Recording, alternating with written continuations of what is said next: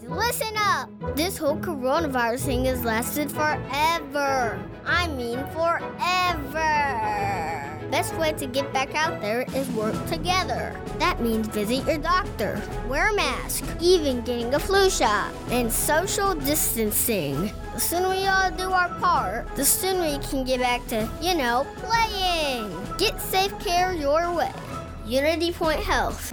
Know how much you matter to this world.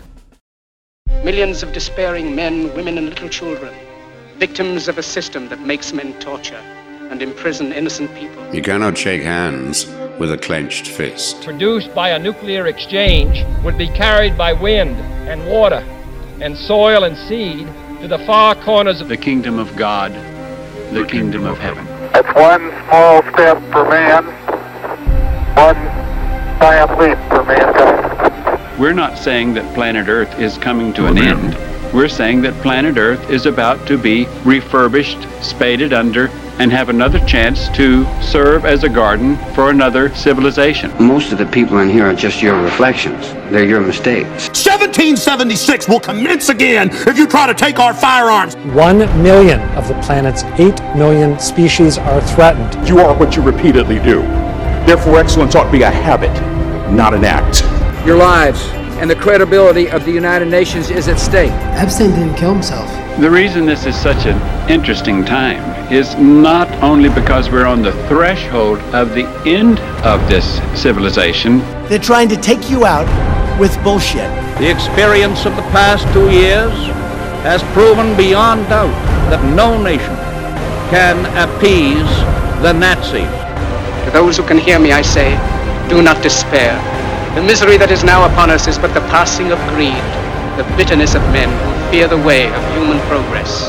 The hate of men will pass, and dictators die, and the power they took from the people will return to the people. And so long as men die, liberty will never perish. In the language of the US Department of Defense, these are unidentified aerial phenomena. Roswell's a very interesting place with a lot of people that would like to know what's going on. Uh, there is very compelling evidence that we, uh, we may not be alone. This is the Garden of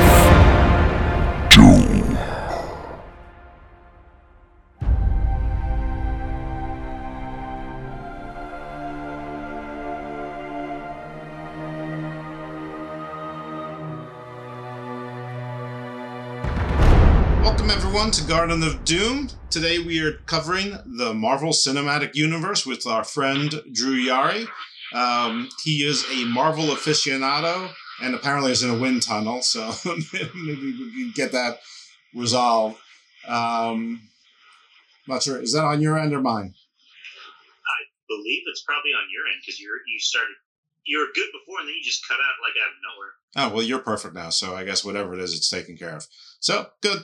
Um, so MCU, Marvel Cinematic Universe. Uh, just to f- first of all, uh, Drew is the uh, four-name men, uh, star and proprietor of the Drew Yari Show.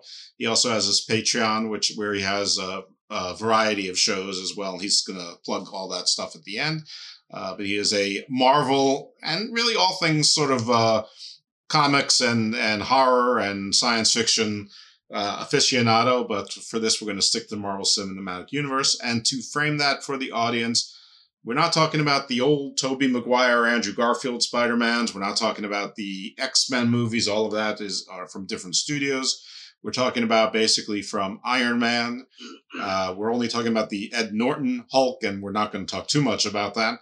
Um, on forward, including the uh, Tom Holland Spider Man movies. And if we can, we'll get into the recent Marvel TV series uh, just to, you know, sort of let you know what the important things are and get you up to present. If possible, the Black Widow movie, even though in our time continuum that actually occurs uh, before that, that. I think most of that is uh, um, sort of after the Avengers, but before. Um, I'm not exactly sure if it's after Age of Ultron or before Age of Ultron, but it, it's sort of in that part. It's between Civil War and Infinity War. Okay, there you go. Yeah, and uh, so it was fun. So anyway, there's Drew. see. That's why I have Drew here because he knows the exact stuff.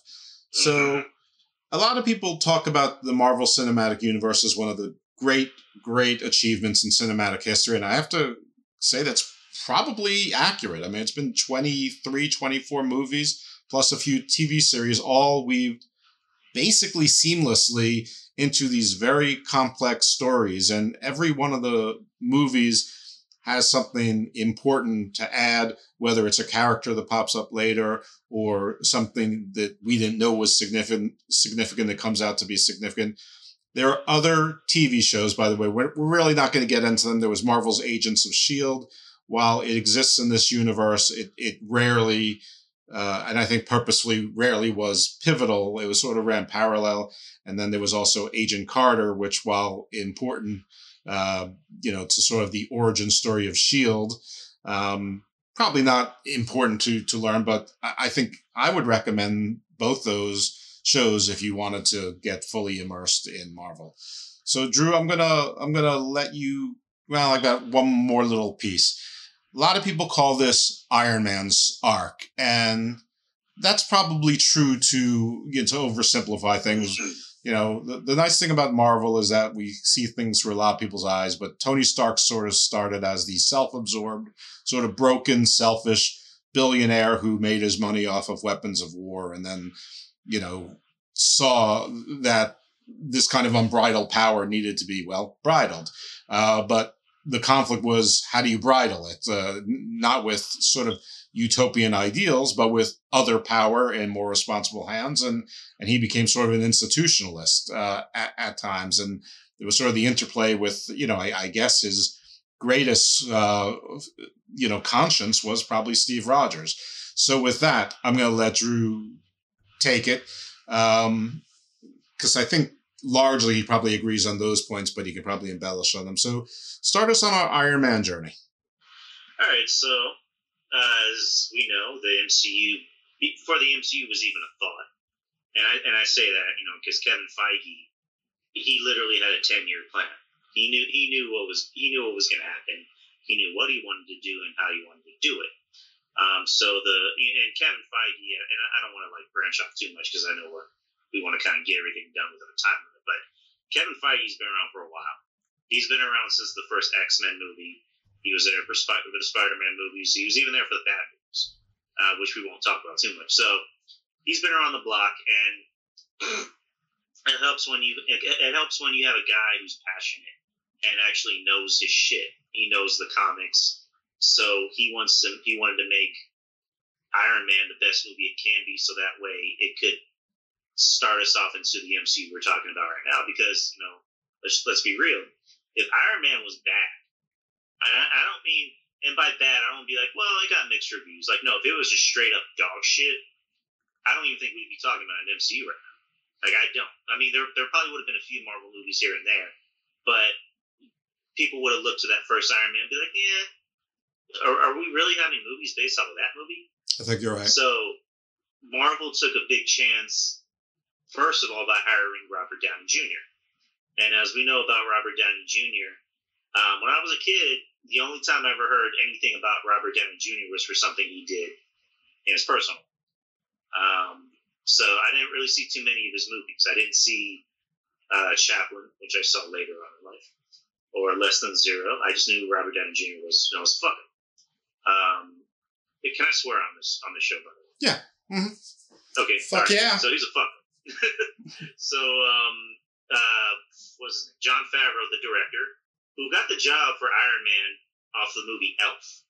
If you, if, if uh, that's crazy. Um, took a chance hiring Robert Downey Jr. and Downey had said in an interview, I went in there and purposely did a really good audition to where nobody could touch me. And the studio was like, well, we, we need to hire him because, to my knowledge, there were three actors tied to this role. Because um, back in the '90s, I think there was they were going to do an Iron Man movie, and Nicolas Cage was attached to it. Um, and then um, Tom Cruise for a while was attached to it, but supposedly the rumor is that he didn't want to be behind a helmet. Okay. Um, and I, I, I hand to God, he's very Justin pretty. Timberlake. Ah. Justin Timberlake was another name attached to it. okay, all right. I, I I believe you. I mean, he was he was a hot thing. He was in the the social network. He's you know you know one of the. There's been lots of crossover attempts. A lot of them failed from music to uh, acting and vice versa. So okay, that, that that's all right. But listen, I, I I think that Marvel has done a phenomenal job of hiring and casting, but also in hiring directors and and all sorts of people for and a lot of them came from places that you wouldn't necessarily expect. They weren't all the big bang bang explosion uh, uh, directors. You know, you you had you know we you know, you you think that it would all be Bruckheimer, Bay, uh, J.J. Abrams, etc. And and you know they they did some of that, but they sort of went in their own direction. By the way, I should also say that the the Netflix shows are not directly related at all, but I, am not sure that they're. I, I would just call them call them their own thing, though there may be some crossover coming. So you may want to check them out as well. Um, anyway, they're pretty yeah, good. Yeah, yeah, they're, they're pretty good TV. Yeah, and and also uh, there's rumors about Kingpin as well. So, um, you know, if which you, we will cover. Yeah, and, and and if you love this stuff, you're you, you've either already watched those shows or you you're gonna like them. You're even if you don't love them, you're gonna like them. So uh, I, I check them out. But for now, we're gonna we're gonna call those non-canon and and you know just refer to them for the acting. But uh, Iron Man sort of was the the the starting point. He was the you know again he he was an arms dealer. He got himself uh, captured in Afghanistan. He was sort of rescued by what he thought to be a, a you know another captive friendly scientist. They built a prototype, um, and out of this lesson, he he sort of learned that his weapons cause much harm, and and uh, you know he he wanted to convert Stark Industries from mainly a defense contractor into uh, other areas, which you know are sort of only vaguely touched upon as as high tech. Um, but uh, you know, again, Iron Man was a rousing success, and and from that, we sort of the only thing you probably really need to know about Hulk is that one, Hulk was created. B, at the end of the movie, General Thunderbolt Ross and Tony Stark meet uh, and Thunderbolt Ross basically approaches Stark uh, with you know this information about the Hulk and says, "I'm I'm building a team." Um, so you know the the inference was, uh, is it to stop the Hulk, or or they try is the Hulk part of the team? And you know that that was sort of left to our imaginations, at least as I recall. Do you have anything to to add to uh, Hulk Iron Man arc? Uh, I kind of wanted to go back to what you were talking about directors because. Sure with Marvel, they've proven its quantity of qual- or quality over quantity, mm-hmm. and that's actually word for word what Kevin Feige says. I, I I remember on the Iron Man DVD when they're talking about the making of, um, I think it was Jon Favreau that, or no, it was Kevin Feige that said it, where when they hired Robert Downey Jr. to be in the lead, everybody you know kind of step you know kind of like took a step back and realized they actually care about acting. They hired an actor um, because again once upon a time, Robert Downey Jr. was one of the best actors out there, and then you know his personal life got in his way, and this role revitalized him. It essentially saved his life and his career. So, um, but with directing, Marvel has proven we don't need comic book people to direct our movies. We need somebody that can bring these characters alive and give them substance. You know, Jon Favreau, like I mentioned, he directed Elf, and he got the job for Iron Man off Elf, uh, which a lot of people consider one of their favorite Christmas movies. You know, one of the best Christmas movies. In their, in their opinion, I'm just going for what other people say. I like Elf. It's one of my favorite you know, Christmas movies to watch. Um, and then you know other directors like you know the um, the Russos, you know, directed the Captain America movies and the Avengers movies. Their background is comedy. They directed episodes of Community, um, and also was it uh, what, what's that one show with Jason Bateman and Arrested and, uh, Development. Arrested Development. There you go. Um, and then and Taika Wat Taika Waititi, who nobody really knew anything about before he directed Thor, and then he made Thor interesting. You know, James Gunn, a horror guy, he directed Guardians of the Galaxy, and made that interesting. So I mean, and I could go on and on. Um, yeah. This is a ninety-minute show, yeah. but um, but they did they made a big deal about making the you know having it be character driven building on the friendships. Uh, and they also made different types of movies which you know became evident a little bit later on. But you would have your sort of your cop buddy movie you'd have your heist movies you'd have your spy movies you'd have your you know sort of your you know uh, adventure movies and high action movies. Uh, and then you had your big space operas as well. Um, and through and now we've just seen three very different types of TV shows, which are basically just long movies in, in WandaVision, which was a- almost like totally like a like almost like a Truman Show, Twilight Zone kind of mindfuck type of thing.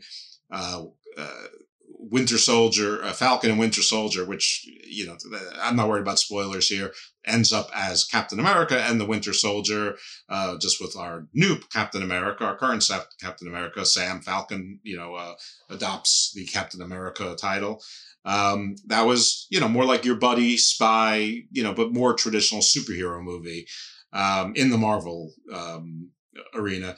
And then Loki, I mean, it, it's it's almost like British science fiction, uh, you know, with levels and levels and and some sort of boring bureaucracy in the center of it, and multiverses and timelines, and it's it's it's it's closer to Doctor Who than it is to the first Avengers. So um, they they they're not afraid to take chances, and and you know everything either works or people like you and me and the millions of others who follow this have adopted the moniker, you know, or the, the, the mantra in Marvel we trust.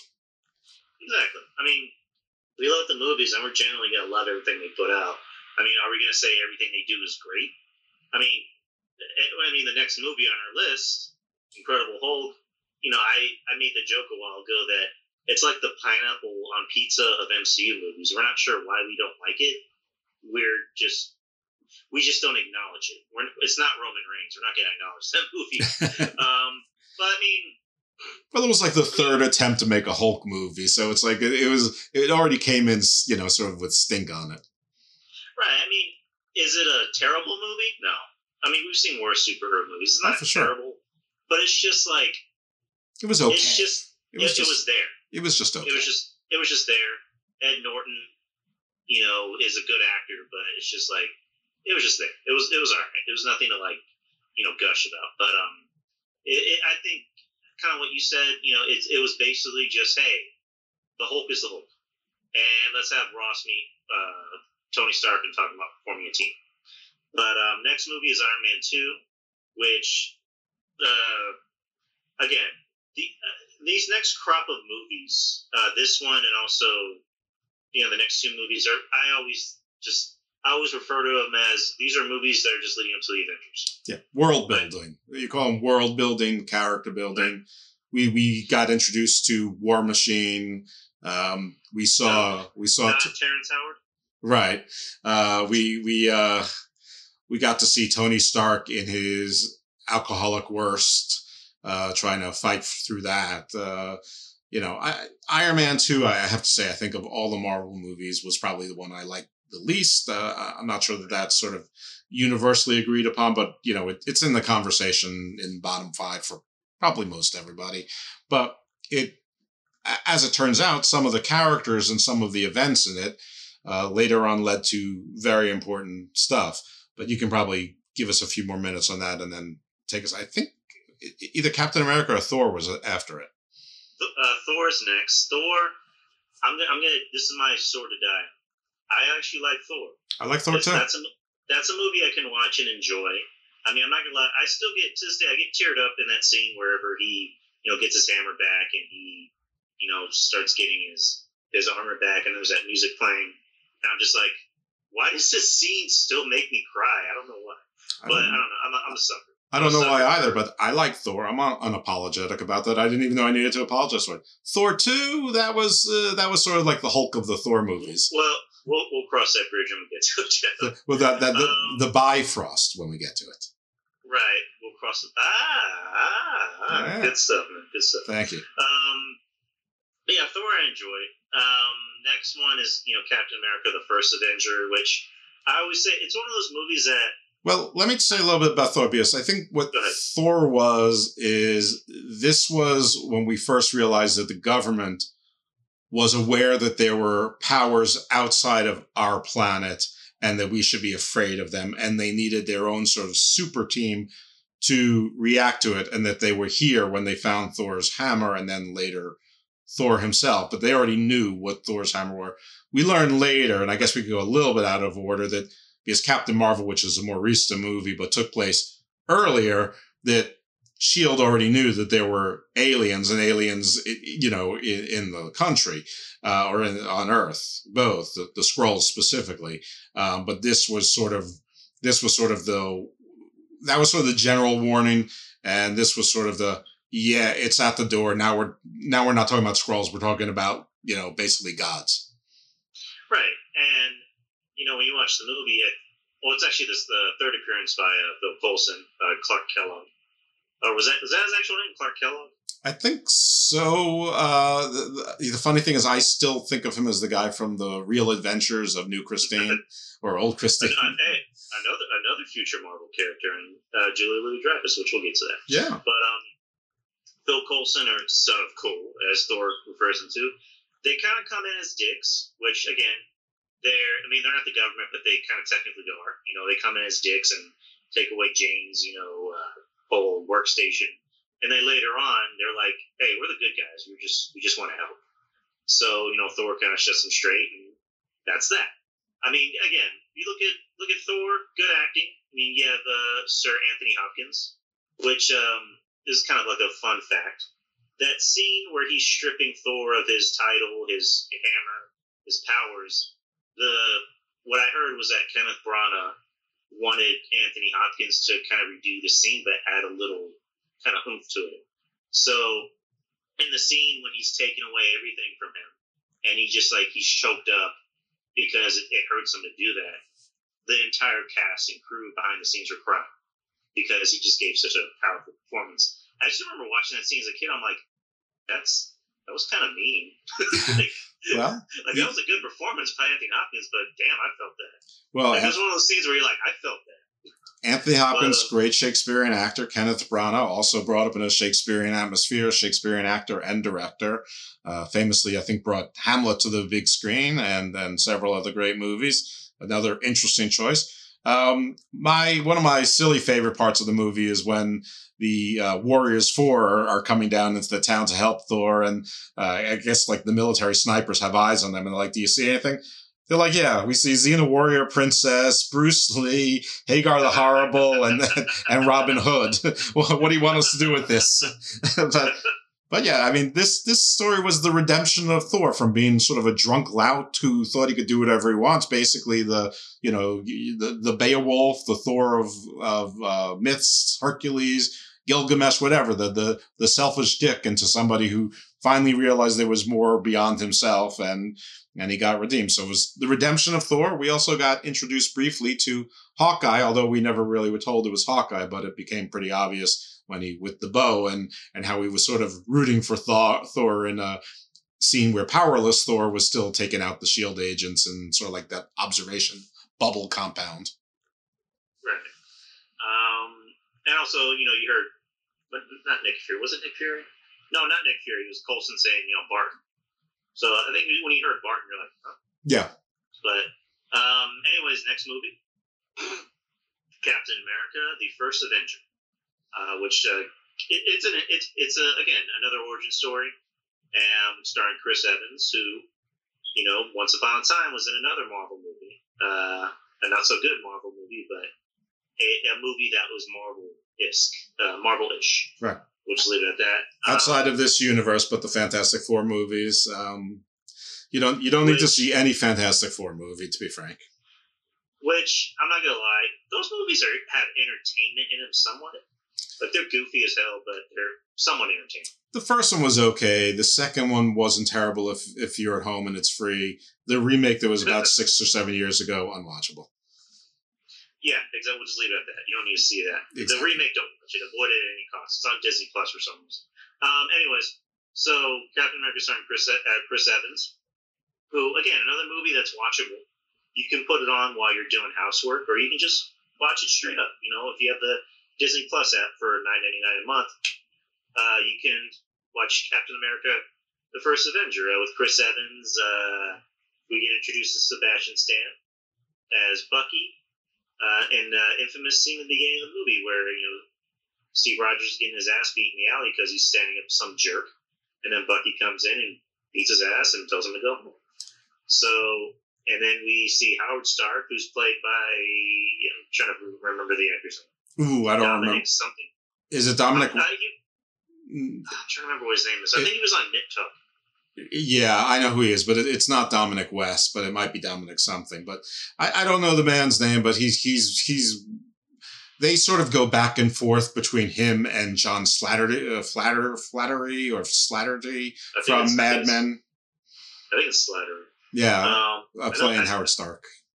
But um, and then you know Hayley Atwell as as Peggy Carter. We introduced her, and of course uh, Hugo Weaving as Red Skull. You know the villain of the movie. So again, it's just a movie showing the guy, and oh yeah, Stanley Tucci as the scientist, uh, whose name escapes me at the moment.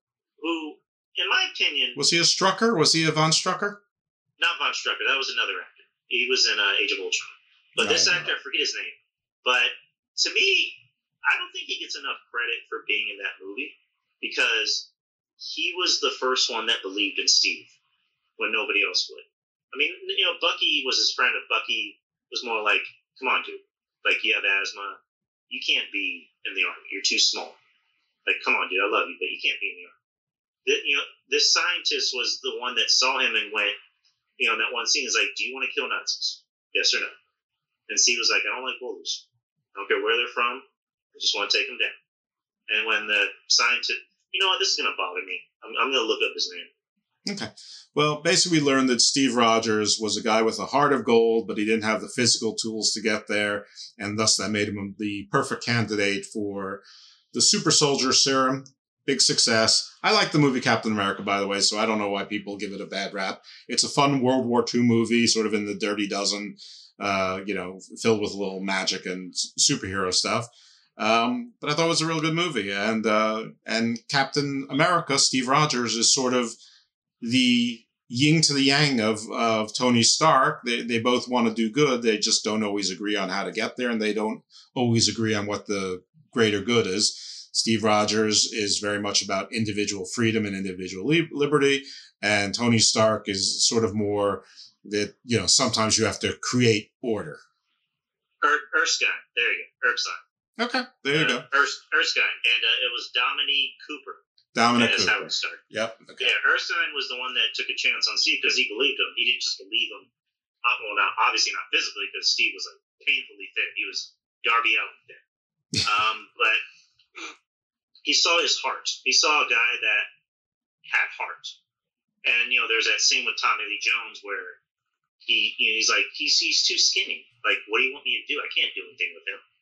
And then Erskine is telling you know, you know, uh, the other guy that you want for that serum, he's a bully.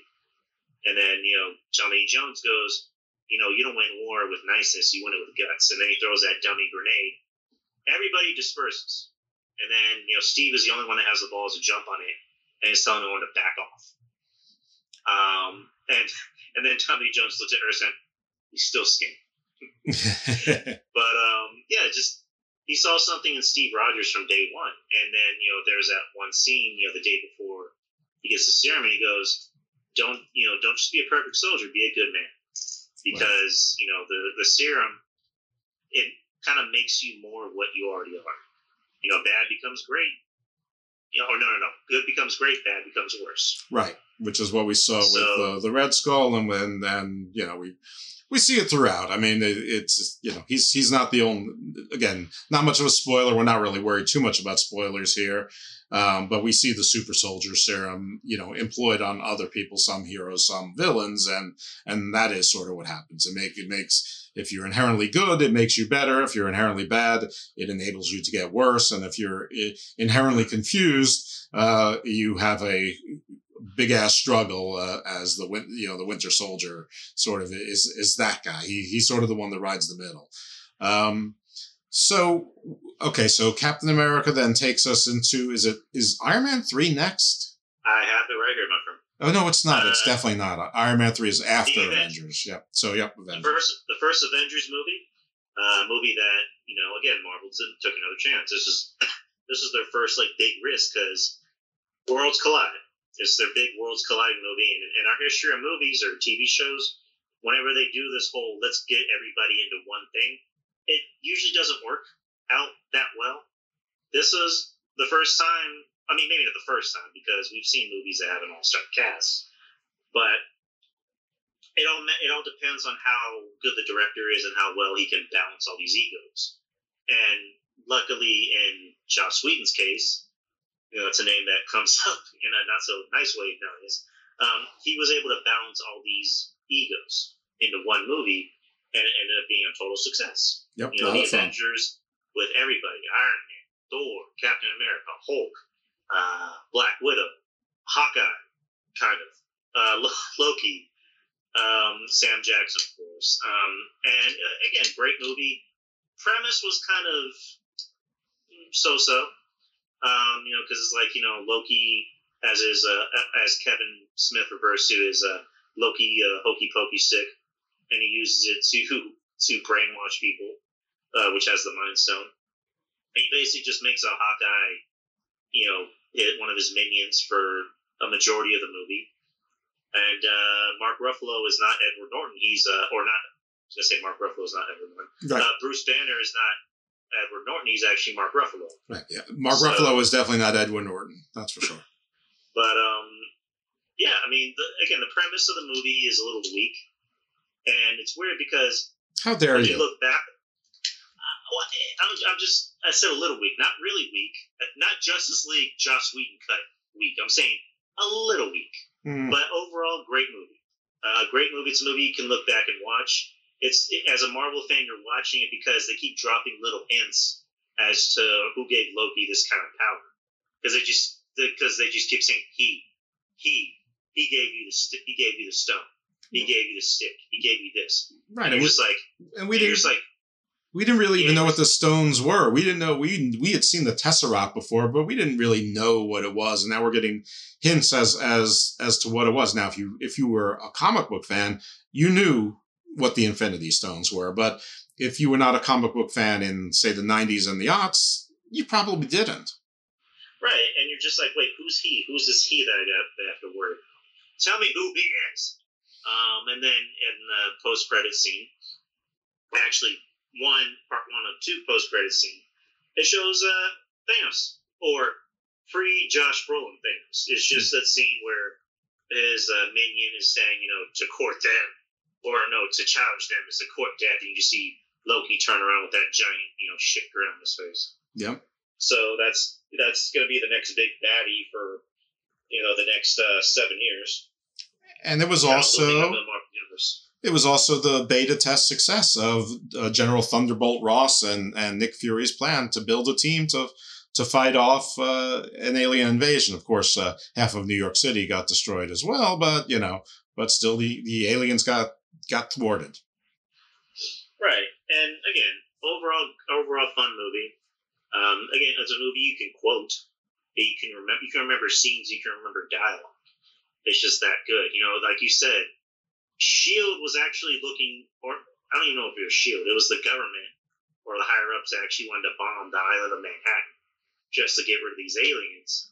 And you know, Sam Jackson has a line where he's like, "I recognize it's a decision. I also recognize it's a, it's a dumbass decision, and I I'm electing to ignore it." And then Iron Man, you know, finds the missile and throws it up into the giant ship, which is, you know, looking back on it, it's, it was Thanos' ship or one of his many ships, and he blows that shit up because that's the only way to stop it. Right. And uh, ever since then, Iron Man's been dealing with PTSD, which will lead us into Iron Man 3 uh, uh, eventually. But it also proved that he could be unselfish and that he would sacrifice himself, uh, which gave him some a lot of uh, street cred and trust with his teammates. Right, exactly. And then uh, what's the next movie right here? Iron Man 3. There you go. Yep. Iron Man 3, uh, again, better than Iron Man 2. I mean, it's a movie I can watch and enjoy. It's essentially not really a superhero film. It's more a film about Tony rather than being. It's more. It's more of a film about Tony Stark rather than Iron Man, because it's about Tony kind of dealing with his mortality. Because like I mentioned in the previous film, he ju- he literally just saw the next big villain. And you know, I, we'll kind of flat, we'll kind of fast forward in Infinity War. There's that line he has with Doctor Strange he says, "Thanos has been in my head for six years." Like, and this is this movie. He's dealing with the ramifications of what just happened. Like, I literally saw death, and I almost died from it. There like, was- I shouldn't even be here.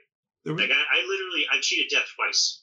There was also a foreshadowing of that we needed to pay maybe more attention to Tony Stark's past because the villain was somebody from his past they sort of scoffed and, and brushed off. And that comes back to haunt later on in other Marvel movies. But also he had this relationship with, with this young boy. Who was interested in science. That be, he sort of became a, a friend, sort of a, almost like a semi-father figure of and at the time it just seemed like you know maybe it was filler for a movie to sort of make it sweet and humanize him.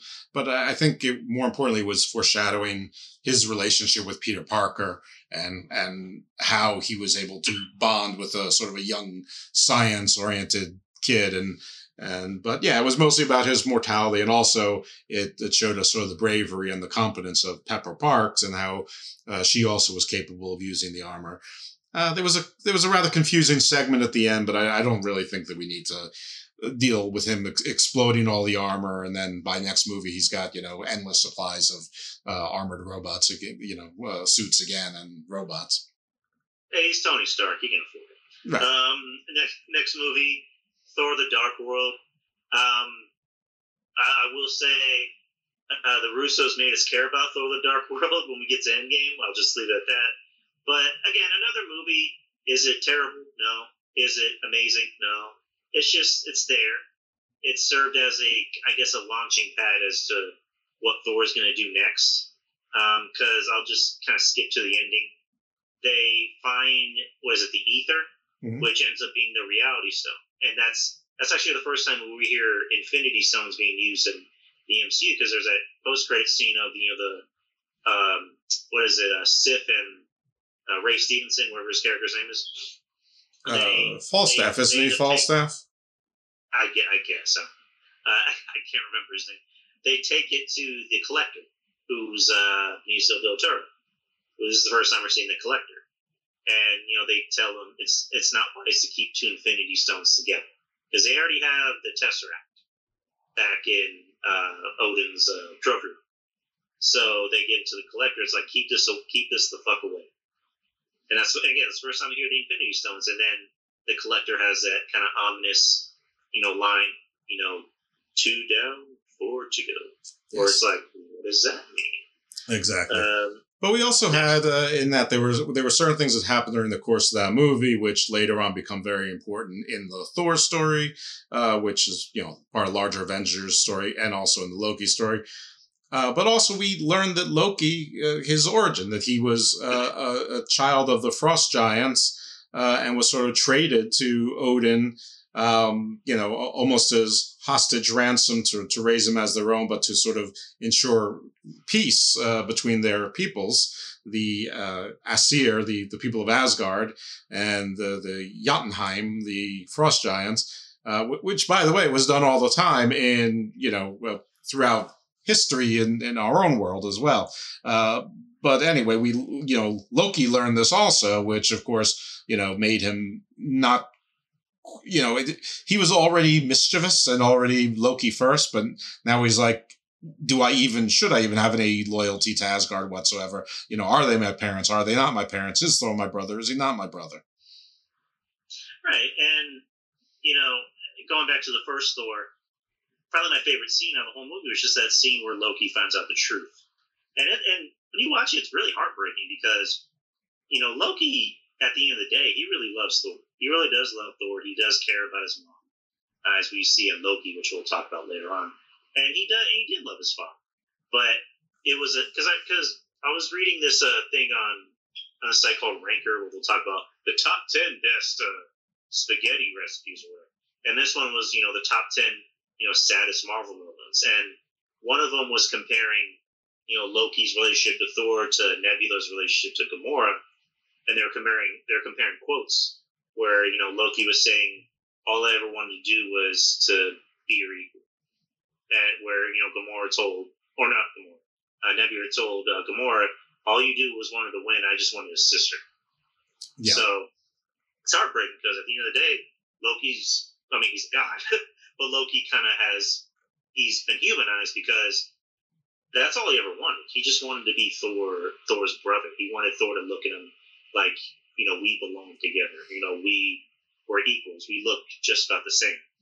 A lot of confusing families in families in the MCU. You have the Romanoffs who weren't really a family. You have the Bartons. You have the Shield family, which was half Hydra. You you have, uh, um, you know, you have, you know, uh, Steve Rogers and and the Winter Soldier, Bucky Barnes. You know, sort of a brotherhood. You have Steve and his sort of new brother in in Sam Wilson, and just a, a whole a whole lot of you know Spider Spider Man, Peter Parker, and Tony Stark. You know, almost like a parent child thing. So there's a, a lot of that sort of sort of going on. Uh, so you can't possibly you had a Star Lord, and I forgot Michael Rooker's character's name. The Yondu. Yandu. So you had that. So you have a lot of sort of mismatched family, and uh, you know, you know and what's going on with that, and sort of how these groups of heroes become each other's family, and and become one big family. You know, dysfunctional like the rest of us. Right. And these Marvel movies, you, you can't say they don't have heart. They have heart. They do. You know, every, every movie has at least one of those scenes where you're like, like, why did I? I, came to a Marvel movie not to be sad. Now I'm sad. Um, but um, next we got, in my opinion, well, it's my favorite MCU movie. It's a movie I think you can nominate for an Oscar. Uh, Captain America: The Winter Soldier Excellent movie. the the sequel to the first Captain America movie. Um, if you haven't read Ed Brubaker's uh, Winter Soldier run, please do it. I, I highly suggest it.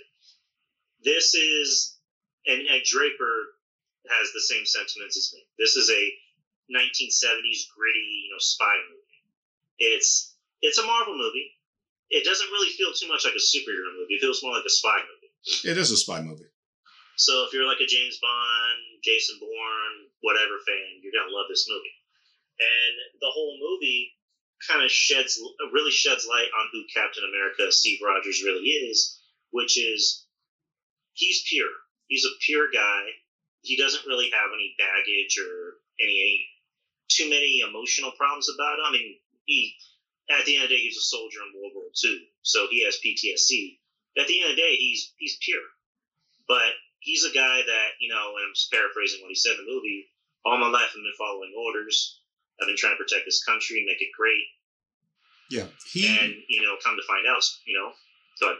he, he's the man out of time, but because of that man out of time, because he comes from a maybe what we would call a simpler time, he has a simpler code. And while he definitely represents institutions, I think part of the interesting part is that while he's certainly loyal to institutions, he's more loyal to people.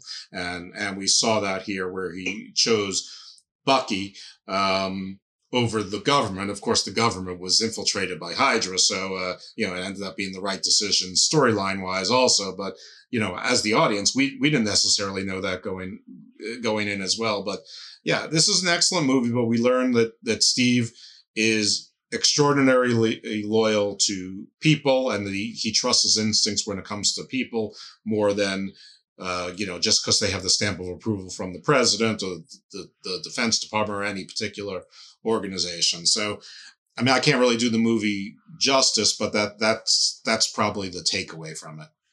And, you know, one of the best intros to any movie I've seen is just that intro of, you know, the Washington Monument and it's and showing, you know, Steve and what ends up being, you know, Sam Wilson, future Captain America, you know, Falcon. And it's just that wonderful scene of, you know, on your left, on your left, Mm-hmm. which will come to play in one of the, in a much later, in a, in a much later movie in our list. And again, Steve is just, he has faith in people. And he saw something in Sam, just like Erskine saw something in him, and went, this is a good man. He's not just a perfect soldier, but he's a good man. Uh, played by Anthony Mackie. And they just become best friends right off the bat. Um, And I will say this to Anthony Mackie, if he's listening to me, you are so lucky, sir, that you got these roles. I mean, you're killing it, but like almost every other choice you've made outside of the Marvel Cinematic Universe, it's they're just terrible. So I'm I'm glad you're making the money, but Never, never, never pull a Terrence Houston, no, or Terrence Howard rather. Never leave Marvel. It's it, it, it's beautiful. You're beautiful in it, and and stay rich forever, my friend. exactly. Um, and then another movie about friendships because it's a movie about showing him and uh, Natalia, not Natalia, um, Natasha, you know, Scarlet. You know, I was gonna say Scarlet Witch, Scarlett Johansson as Black Widow, forming a friendship because a lot of the movie was like, oh, I hope they don't like do it because that'll just be awkward. I mean, yeah, they're both very attractive people, but it's like I don't want I don't want a forced relationship, and and they don't like they're just really good. They they showed in this movie that a man and a woman, a very attractive man and a very attractive woman, can be best friends. Aww. And and I mean, they showed you that that can happen. The power of friendship. That's beautiful, and, you know, Drew. Uh. Natasha, you know, Natasha's kind of hesitant because she's like, you know, if you're if you're wanting friends, you're in the wrong business. And then later on, you know, she realizes this is my boy. Yeah. You know, Steve's my boy. He's too good of a dude to, to not like. Well, So he's my he's my friend. He's my brother. I would do anything. I would die for him. Literally for and she had already made that choice before with Cliff or Clint rather. We we didn't we, you know it's only alluded to and it still hasn't shown itself, but we we know that they've made that same choice before as well. So it's it's not like it's unprecedented for her, but she. Yep, she she made her pick, and and you see some of the loyalties there, and and you know it's sort of more team building, story building. But one of the important things here that we really shouldn't gloss over is, is that the highest ranks of the United States clandestine defense and uh, you know shield and, and it- it- up to the highest levels of the government were infiltrated by hydra which is sort of like a parallel group to shield which was created bef- before shield and grew with it or around the same time. Whatever it is they, they've completely infiltrated shield and it's almost impossible to tell who's shield who's hydra. Um, so you know that that's something just to keep in mind because it plays its way through a, a variety of uh, stories. Again, good acting overall. You know, Robert Redford, you know, played the villain, and that's another thing we didn't even see coming. Yeah. Because we knew that there was a villain. We knew the Winter Soldier, the title character, was going to be the one that Cap had his hand, was going to have his hands full with.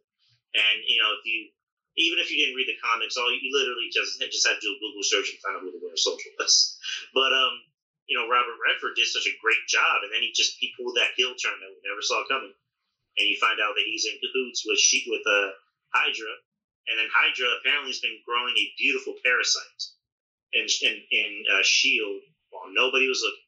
Yep. And uh, according to uh, what the whatever the hell his name was, uh, Zemo, not Zemo, um, not Zemo.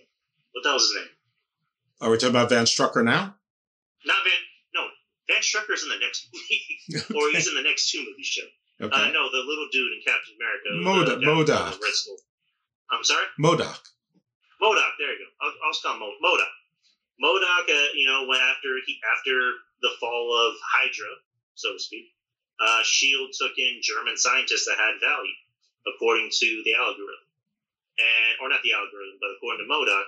And while that's happening, Modoc it, it decides to have his own agenda. He's growing another Hydra inside of Shield, and when people didn't want to didn't want to uh, comply, accidents would happen. According to him, you know, the death of Howard Stark, um, the death of uh, they, they mentioned somebody else. I'm forgetting them. Um, Well, so I think the moral of the story here is that you should never trust somebody who looks like a 1960s TV set. right, you shouldn't trust you, should, you shouldn't trust TV sets. Um, I thought you were gonna say don't trust Germans. I'm like, whoa, Jeff, whoa. Is Modoc even German? I, I don't. He, he's Swiss. According to him, he's Swiss. Okay. I am I am Swiss Fräulein. Yeah. Um, that, that's what he said. But yeah, so I mean, I'm part German, so it's it's probably good advice actually. right. But that's a different show. but yeah, Robert Redford, uh, Crossbones, played by Frank Grillo, and then a few other you know Shield you know task agents have been with Hydra. Uh, Nick Fury is the only one that hasn't. Nick Fury is, you know, Nick Fury is usually the one that's on top of shit. He's the only one that didn't know anything at all. Mhm. They just they they told him what he wanted to hear, and they kept everything they needed to. Had access to all those Skrulls and never utilized them as double agents to, to make sure he didn't he didn't have any rats in his own ship. Yeah, well, that's what cat scratches do to you, man. I Yeah. guess. But um, uh, well, fuck, fuck, what else was gonna say? Oh yeah, Bucky. Bucky in the first Captain America falls off that train. We never see him again. So, so we think. Um, Modoc actually found Bucky in the snow, or he had his uh, shield guys find him in the snow, and were experimenting on him. And they turn him into the Winter Soldier, who, for like 70, 60, 70 years, he was, you know, committing these big crimes, these big travesties. He even ran a Black Widow.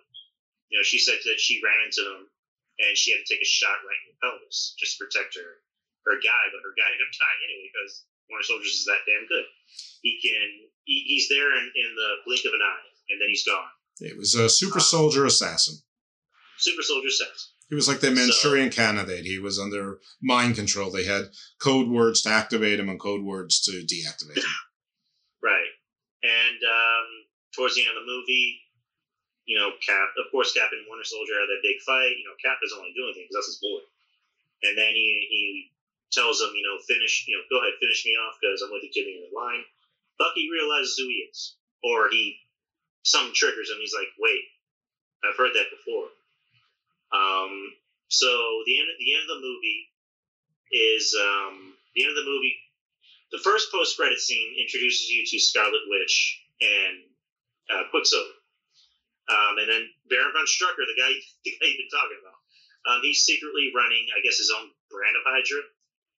Because there's that one off, there's that one um, uh, doctor, or whoever you want to call him, who's like, you know, you know, Shield and Hydra have already been taken down. And he's like, yeah, so it, that's what they, that's what, that, that's what they want to think. We're letting them think what they want to think you know, Shield and Hydra are two are two uh, what the fuck do you call them? Two pieces of currency that no longer exists. Um, and then you know he shows you know Loki's Loki's hokey pokey stick, and they're talking about the volunteers, and he's like the dead won't speak, but what about the twins? And he shows the twins, and at that time, that was when uh, Marvel didn't own uh, any Fox characters. They Fox even owned the word mutants. Yep. So you can you can't even say mutants in the MCU. So I just thought it was funny. There was that one line where Strucker's saying this is the age of, of heroes or villains or even spies. This is the age of miracles. I just picture a Fox executive leaning in and going, "It's the age of hmm, Yeah. hmm, hmm, Right. miracles." Okay, I thought so. Um, so it's our first introduction to uh, Scarlet Witch and Quicksilver, and then the and then the second post credit scene, which I think was pretty impactful, was Bucky at the uh, at the uh, Smithsonian in the Captain America exhibit, and he's seeing pictures and videos of himself, and it's just like it's it's kind of horrifying to watch because it's like he's starting to remember everything. Yeah. Like it, like it's and it just has that really scary Winter Soldier music that. Okay, don't do don't do that again. no, no, no, don't do that again. But yeah, he's he's But, um, he's he's un, unpacking the the programming. He's b- being reprogrammed and refinding himself. So okay, so after this, which is what uh, we've got to be the Guardians of the Galaxy or Ant Man by now.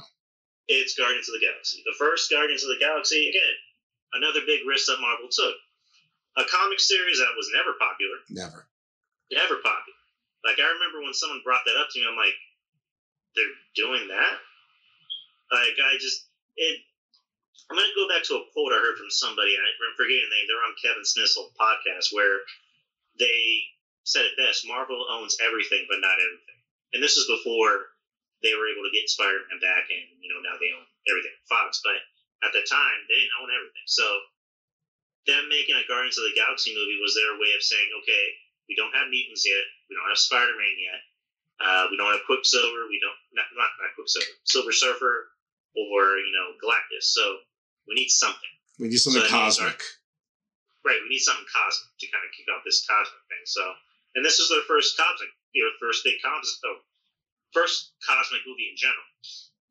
Guardians of the Galaxy, directed by James Gunn, a guy who has a background in horror. He directed a movie called Slither, and he also I think produced um, the Dawn of the Dead movie with um, another guy who uh, dipped his toe in superhero lore, uh, Zack Snyder, your favorite, and Hit or miss. they took a chance with James Gunn. They took a chance with this movie, and they took a chance with James Gunn. They took a chance with the whole cast. Uh, Chris Pratt, who has who's known as the fat guy on Parks and Rec. Uh, Batista, again, another guy who was barely, you know, stepping into acting. Mm-hmm. Um, and then you had uh, Zoe Sal- Zoe Saldana, who you know had a had a background. She was in Avatar. She was in you know the Star Trek movies. So everyone knew who she was. Karen Gillan. I guess if you were like a hardcore Doctor Who fan, you would know who she is. Uh, Michael Rooker, who's a very seasoned actor. The actor who played uh, the villain, I I'm forgetting his name. Uh, you mean um, Ronan. Pace? Lee Pace? Lee Pace. There you go. Again, another guy. Well, he was Lincoln, Lincoln. and from Um, uh, Stop. so- uh, and, oh, our, and our first introduction to Josh Brolin as Thanos. And then, of course, you know, Vin Diesel, who, who got paid a shit ton of money just to say, I am Groot. Um, and Bradley Cooper playing uh, Rocket Raccoon, which we've had this conversation before where you where you were saying that you didn't need to put actors like that in that role, but it was like, it's like going to a buffet and it's like, there's chicken, there's steak, there's pizza, there's burgers. Oh, here's a chocolate fountain, just because. Right. Well, they were also not sure of themselves yet that they could cast anyone in anything. So I guess they wanted to have some marquee names to to bring some people in. Um, anyway, the movie itself was fabulous. It was like a heist western chase movie, uh, almost like Indiana Jones in space, and it it brought a whole universe uh, into the Marvel Cinematic Universe, and it just everything about it worked. The music was great. Star Lord was basically kidnapped from from Earth when his mother was dying of cancer, and all he had uh, of her besides memories were some eight track tapes with her greatest hits, were which were things like you know uh, Redbone, Come and Get My Love, and just just uh, just fun fun songs for the most part.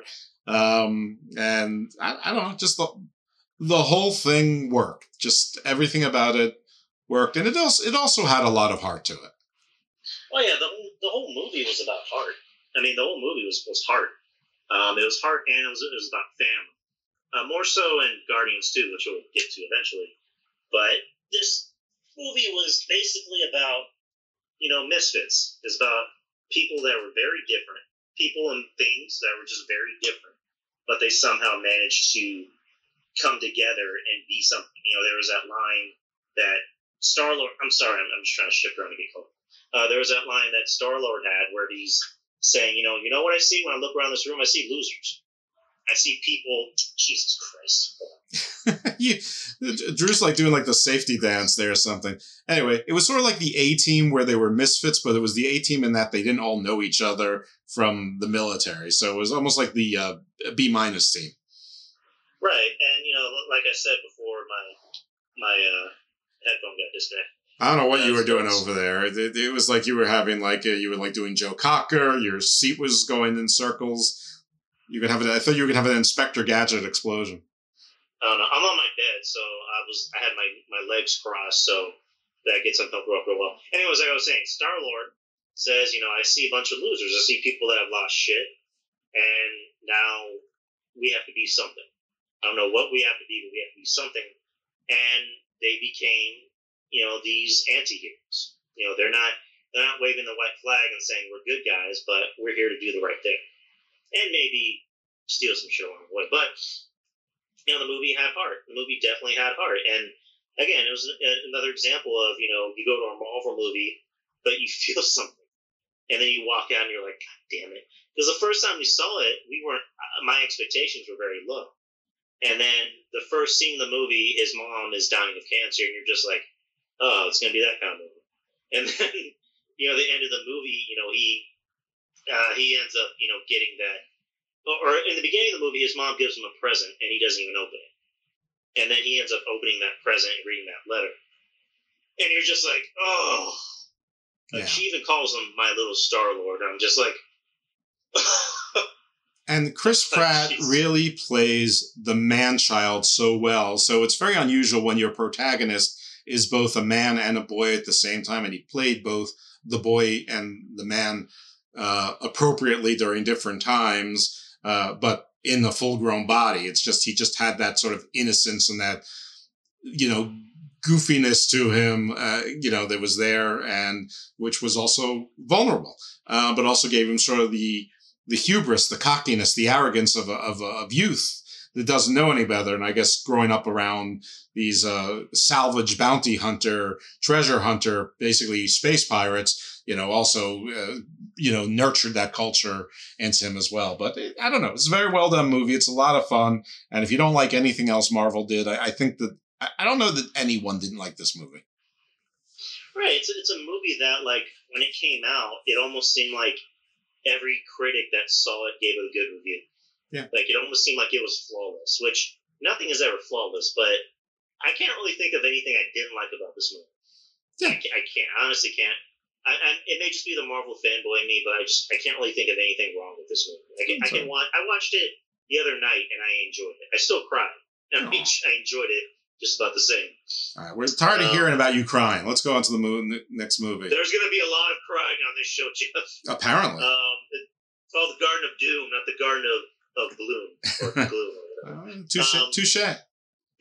Next movie, Avengers: Age of Ultron. Again, of all the Avengers movie, I would say it's maybe the weakest because another one of those like awkward, kind of weird storylines. You know, if we're going to talk about anything, the the uh, Black Widow Hulk romance that just literally came out of nowhere. Yeah, that was a little bit odd. It was odd. It was kind of cringy. Um, you know, uh, everyone making fun of Cap for you know uh, for people swearing, which was funny.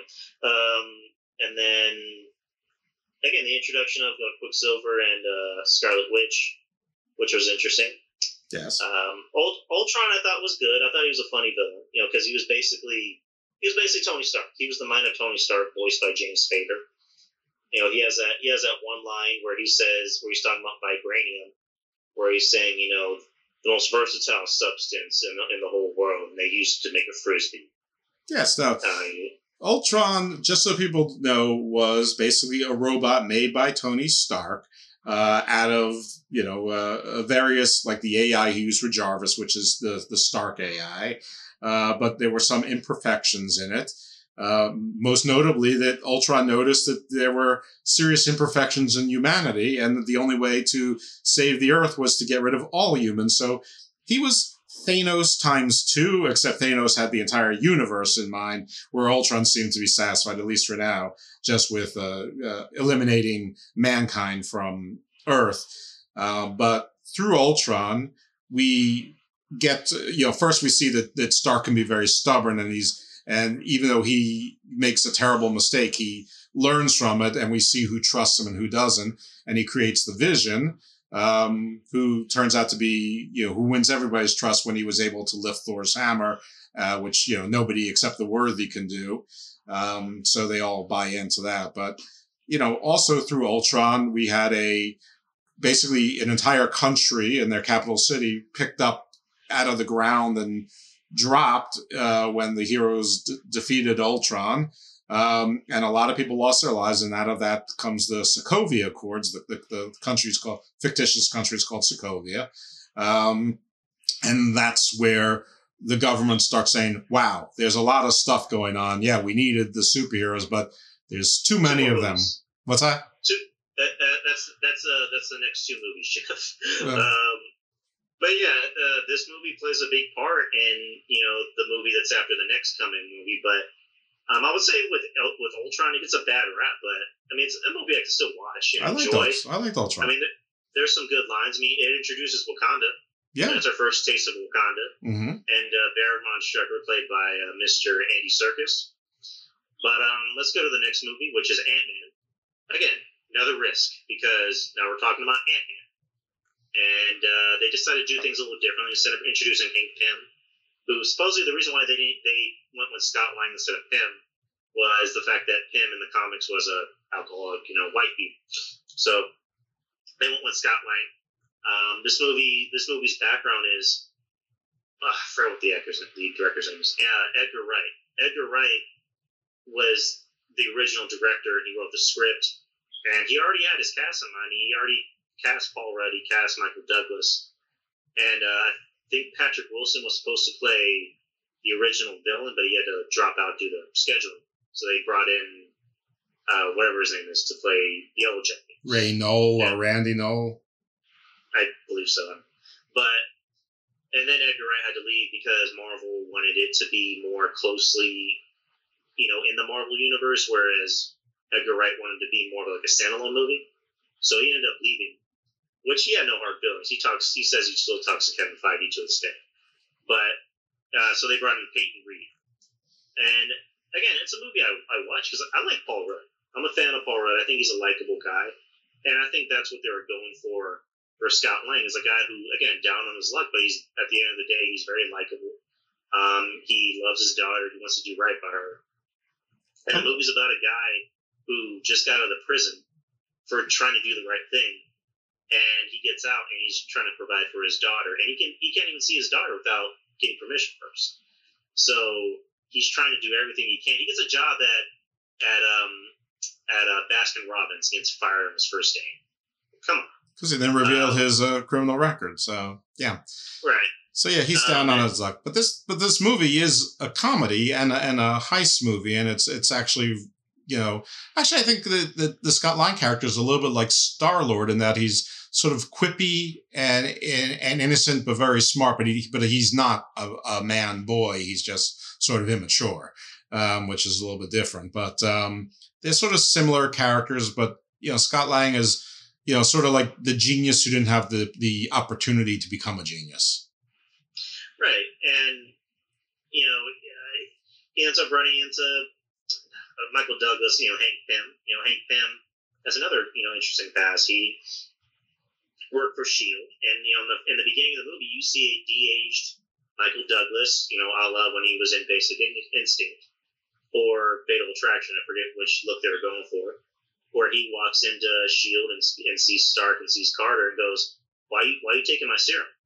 Like I'm I'm not gonna let you use my serum without my permission." So he takes his serum and leaves, and that's the last day he's ever there. Right. Um, and then while that happens, he ends up getting voted out of his own company by his daughter, you know, Hope Van Dyne, um, who again they have a they have a very tense relationship because you know Janet in the movie they show when they were you know the original Ant Man and the Wasp they were trying to get rid of this uh, I guess this uh, bomb that was heading to wherever. So the only way they can really you know fuck with it is to actually shrink you know small enough to where you're almost an atom and get inside.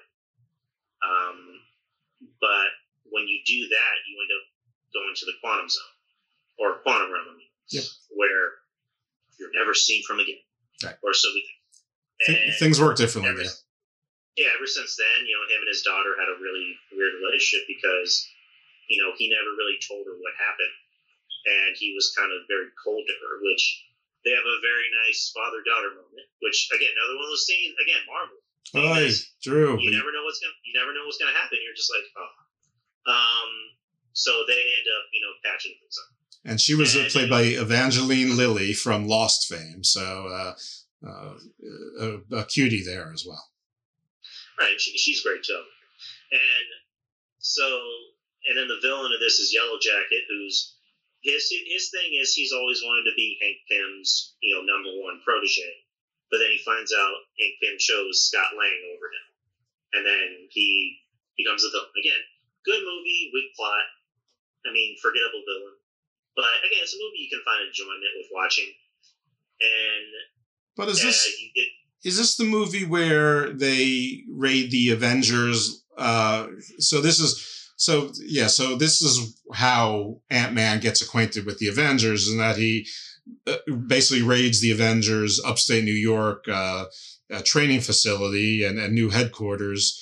Uh, and has and sort of like fights Falcon to a draw, earning his respect and and uh, they needed to get something I don't know to to to finish their mission or the job or whatever it was. But that's sort of how we tie Ant Man into the uh, Avengers universe, and and that becomes you know I- important shortly. Right, and then uh, there's a post-credit scene where it sets up Civil War, which is our next movie. Uh, Captain America: Civil War. If you read the comic book and you watch this movie, depending on who you are, Mish, uh, you might not like this movie. Um, it's it kind of deals with vaguely the same premise as the original Civil War, whereas instead of in Civil War where it was like uh, an uh, like a saga, and it was literally every hero in the Marvel universe against each other. This was more of the current MCU, where in the beginning of the movie, Tony Stark is at this, you know, he's at a college, you know, presenting his uh, what's called the September Fund. He's he's giving away his money to help these students pay off their their projects. While he's, you know, getting out because he doesn't want to really deal with anyone else because he's Tony Stark, he ends up meeting uh, I forget the character's name, but her name, but the actress' name is Alfred Woodard, who would go on to be in Luke Cage. And you know, she tells him, you know, my son was killed in Sokovia while you and your friends, you know, were trying to save it, quote unquote. And I blame you. I blame my son's death on you. So who's going to avenge him? So that hits Tony right here because he's thinking, while we're out there kicking ass, you know, everyone's paying the price for it. So, and then while that happens, you know, Cap and uh, Cap and his friends, you know, Falcon, Black Widow, and Scarlet Witch, they're in uh, some place in South Africa. They're trying to stop uh, Crossbones. And while that happens, Crossbones is about to blow himself up because he distracted Cap, saying, you know, I met Bucky, by the way. He told me, you know, tell tell Steve, you know, when you gotta go, when you gotta go. And he says, I'm taking you with me. And then he blows himself up, but before he can do anything, Scarlet Witch contains him. And she tr- she's trying to get him away from everybody.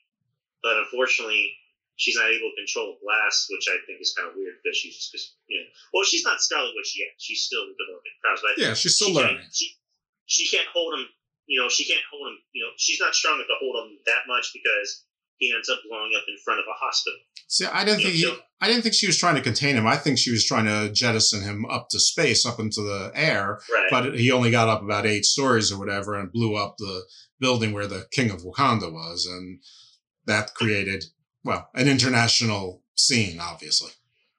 Right. So then, what you call it? So General, you know, Thunderbolt Ross comes in, and he just he's showing everybody clips of past past incidents where, uh, looking back on it, I, I wanted somebody to stand up and be like, "Oh yeah, that um that incident in Manhattan wasn't the government trying to blow up Manhattan?" Or he shows the thing in uh, Winter Soldier where all pretty much you know a big chunk of Washington is fucked up. I'm like, yeah, that was Shield and Hydra in cahoots, and Captain America saved you fuckers. Um, Where were you when they needed you? so you know Ross is you know is proposing this Sokovia Accords of you know you want to sign with us, you're going to work for the government, and if you don't, and you know Black Widow has that question, what if we refuse? And he goes, you'll retire. So there's a there's a scene where everyone's debating. You know, Cap Cap has a very interesting line where he says, you know, governments are run by people with agendas, and sometimes those agendas change. What if there's somewhere we need to be, but they're not letting us? And what if there's somewhere they want us to be and we don't want to go there? And, you know, Tony raised the question of like, we need to be put in check. We can't accept limitations, we're no better than bad guys. And there's a there's a YouTuber named Jeremy Jahns who reviews movies and everything. He was talking about Civil War, and he brought up an interesting point. He, he said there's a scene in one of the Ninja Turtles movies where Donatello goes, "He's right, he's right, you're both right." That's basically the point of Civil War, where it's just like, yeah, Cap has a point, but Tony has a point. Right. Moral ambiguity, and where, where do you where do you draw the lines? And this and, and it's difficult. I mean, the entire reboot of Battlestar Galactica was basically based on that premise. Uh, you know, or you could just encapsulate it in Uncle Ben's famous line, "With great power comes great responsibility." Uh, but but who's who's going to check that great responsibility is is the unanswered question, and I guess that's what the Sokovia Accords try to answer. And Captain America feels one way about the registration, and uh, you know that this is this this is nothing new. This, this is something that's going on now, or something that was going on seventy years ago, hundred years ago. So and and you know Iron Man, Tony Stark, you know, sort of backed by the Vision, who is a robot, basically analytical, uh, does the computations similar to Ultron. Said, "Yeah, he's right. Somebody's got to watch us." Um, and so there's a there's conflict. So literally, it's you know the Vision who has sort of a sort of a fledgling romance with uh, Wanda, later the Scarlet Witch. Um, you know, they're on opposite sides. Uh, uh, Hawkeye and the uh, and the Black Widow are on. Are they on opposite sides? Well, Hawkeye was retired, so he was kind of just like, you know, hey, Cap needs my help, so I'll come in. Okay. Uh, so, so his his side was more just like, I'll help Cap if he needs. Right, and and at this time, Thor was off world, and the Hulk, uh, so disgusted with himself, deciding he wasn't safe, he also flew to parts unknown. Turns out he was off world as well. But the, the the two the two big powers, you know, weren't there. I also think if they were there, it would have been it could, would have been a conflict conflict of interest because Bruce loves Tony, but he hates Ross, and Ross hates him. So it would have been a thing of like I could go with Cap, but I don't want to piss off Tony, but I hate Ross. I think Thor just doesn't give a fuck because you know he's a god, so he's just like these aren't my problems. Like, what are you gonna do to me? Well, um, I think but, there were times when they talked about which sides that they would been uh, been on, and and you know they they weren't even really sure about it either. But it's not important. They were. That's why they weren't in the movie. Is really all I'm trying to get to. Right. And uh, in this movie, we we get introduced to two new characters. You know, one being uh, Black Panther, who's played by the late Chadwick Boseman um, as Prince T'Challa, and uh, his first scene in a movie is a very tragic scene. You know, he his dad, Prince T'Chaka, the former Black Panther, is at the UN press conference and talking about the Sokovia Accords. You know, T'Challa notices something outside. He notices a van that's kind of awkward looking, and he tells everybody to get down. He's not there to save his father in time, so he sees his dad die right in front of his eyes. So it was a pretty tragic scene. And there's a there's a scene with T'Challa and Black Widow where he tells Black Widow, you know, death isn't death isn't the end; it's a stepping off point. Um, you know, and then he just gets up and says, "Don't worry about it. I'll find her, or I'll find it myself." It's like this is the king of Wakanda. Like, don't worry about it. I'm gonna find that fucker myself. Yeah, well, so he, he he's was after he's after Bucky. Everybody else is after Bucky, and so is the king of Wakanda, right, and or he soon was to be king of Wakanda. and the country of Wakanda, which we learn is far and, and away technologically more advanced than anybody knew, probably any other country, because uh, meteorite of vibranium, you know, fell into Wakanda Uh, centuries ago, millennia ago, who knows? And they've been Which we'll get to. and they've been using that technology to, you know, to to better to basically make their society basically paradise on Earth, and also fooling the rest of the world to just a unassuming third world, you know, country that nobody really needs to bother, and and nobody really bothers them. But the other character we run into, and by the way, both these actors played these characters perfectly. Chadwick Boseman as Black Panther and Tom Holland as Spider Man. I think they were both perfection. Right, and uh, before I get to Tom Holland, I want to get to, um, and why am I forgetting his name? I'm such an idiot. Uh, Zemo. Who was the actor's name? Oh, I don't know his name. Zemo. I'm just gonna call him Zemo. The actor playing Zemo was great. He was fabulous. Um, another a villain who doesn't get enough credit because they looked at him as like, did he really do anything? It's like he broke up the Avengers. He he he didn't have to do anything. He never lift a finger.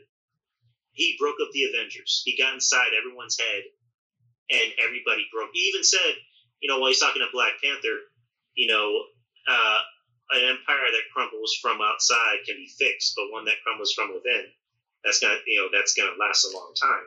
Daniel Um, Bruhl is the actor's name. Dan- Daniel Bruhl, thank you. Um, so Daniel Bruhl comes in as uh, well. We don't find out that he's Zemo until much later, but he comes in as the quote unquote doctor, he's talking to Bucky because the government finds Bucky. They lock everybody up. You know, they take away Cap's shield and you know Sam's wings, and you know he's talking to Bucky. In the beginning of the movie, he ends up finding that you know that booklet that has you know the words and like you know Hydra secrets, and he ends up saying the words to Bucky to make him become the Winter Soldier. And you know Bucky does, you know Winter Soldier just does Winter Soldier shit, and just beats everybody the fuck up. Even even fucking Black Panther, he takes him out with to no avail. Like he has a, like it's a it's a fight but he ends up beating his ass. Um, But later it- on in the movie, it's Team Cap, you know, thinking of we need to bring in somebody we can trust, and that's when they bring in Ant Man. With Tony, he's thinking, you know, I need to bring somebody in. Um, Black Widow's thinking, are you going to bring in the Hulk? And you know, he's like, no, I have another idea, and that's when it flash forwards to Queens in big giant letters, and you see the introduction of you know Peter Parker into the MCU, played by Tom Holland, who's Jeff's kiss. with his uh, inappropriately attractive Aunt May. Well, I mean, a lot, here's the thing. A lot of people had a problem with that. I'm like, okay, has anybody actually met somebody's aunt? Not everybody's aunt looks like a decrepit old woman.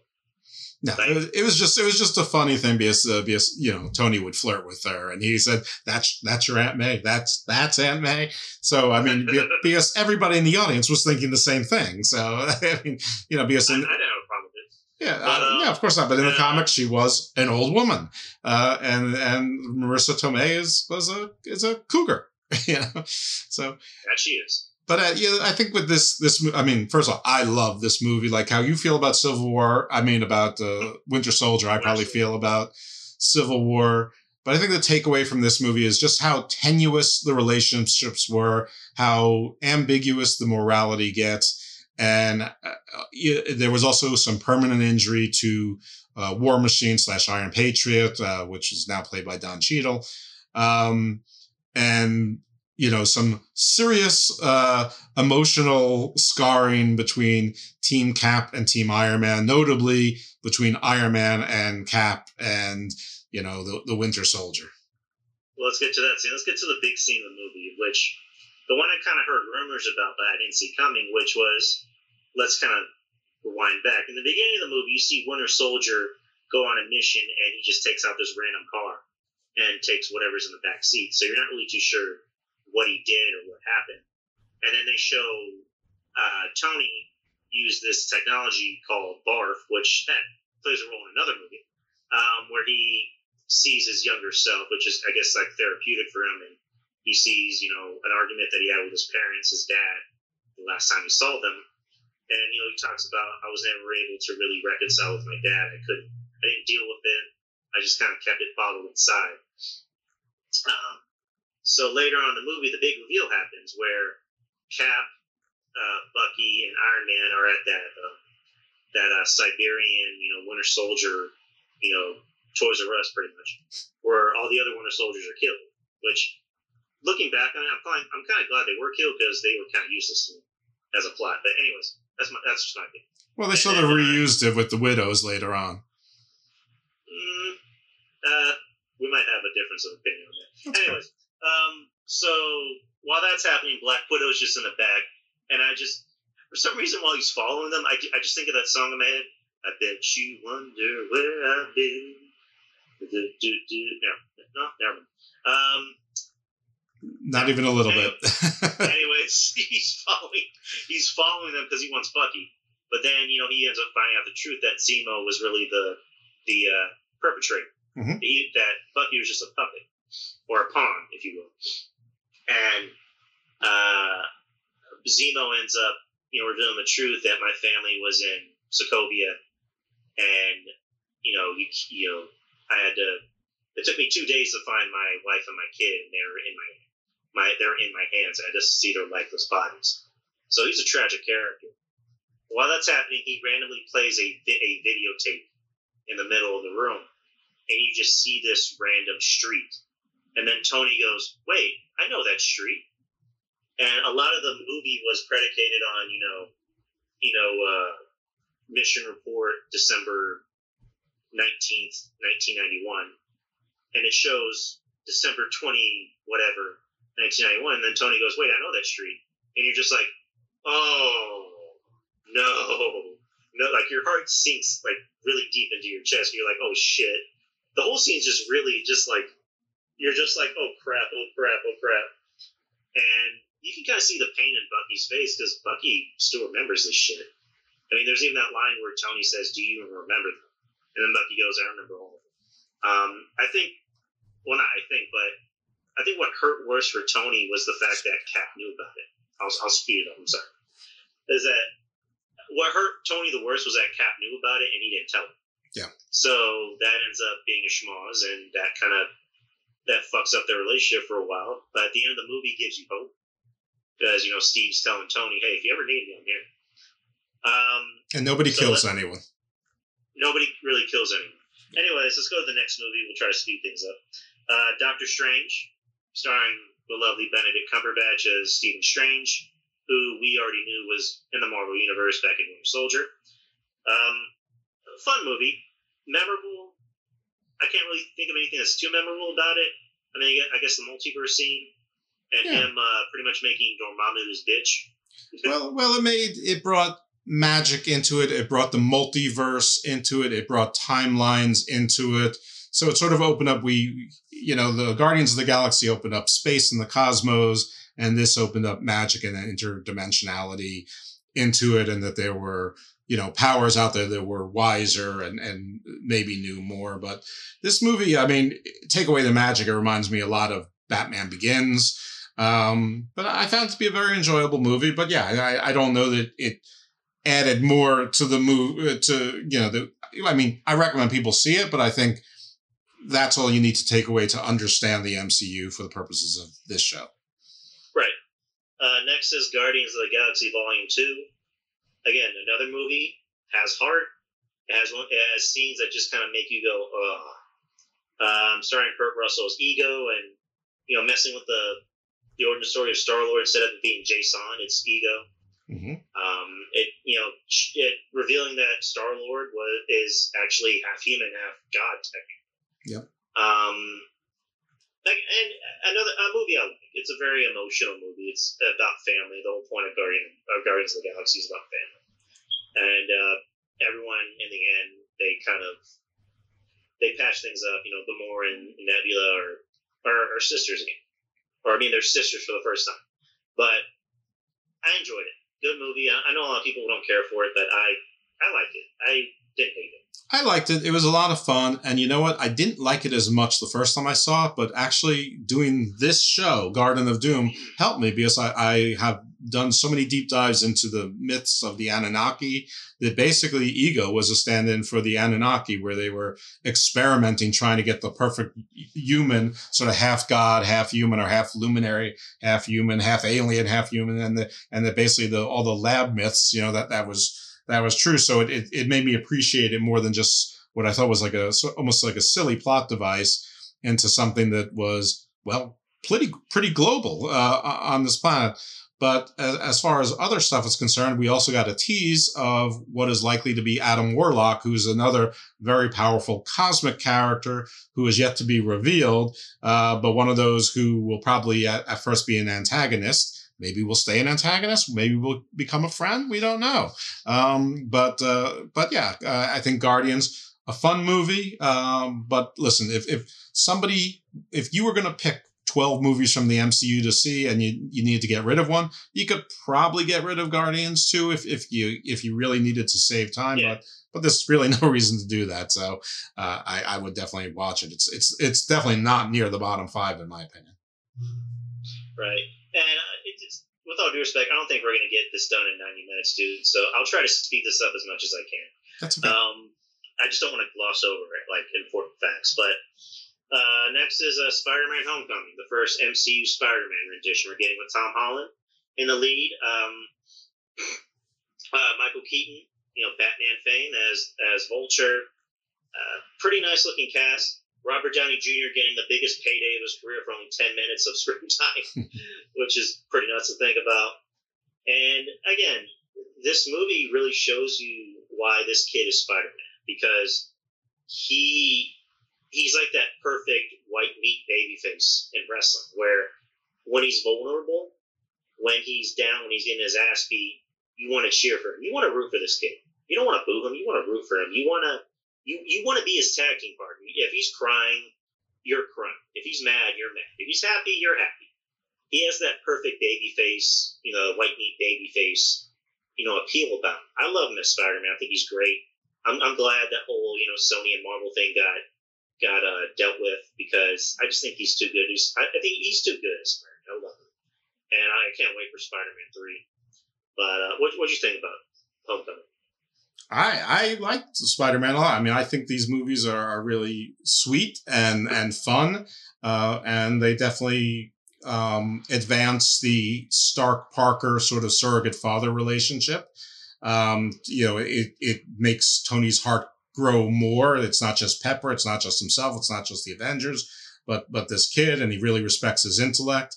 Uh, but also, we also see sort of you know the damage from Stark's past. I mean, the Vulture again was a you know was a was a contractor that never felt like he got his due from Stark and was angry about it. But that's where he you know, but he he had his technical uh, expertise enhanced by his relationship with Stark, and and you know that's sort of something that we see time and time again in these movies.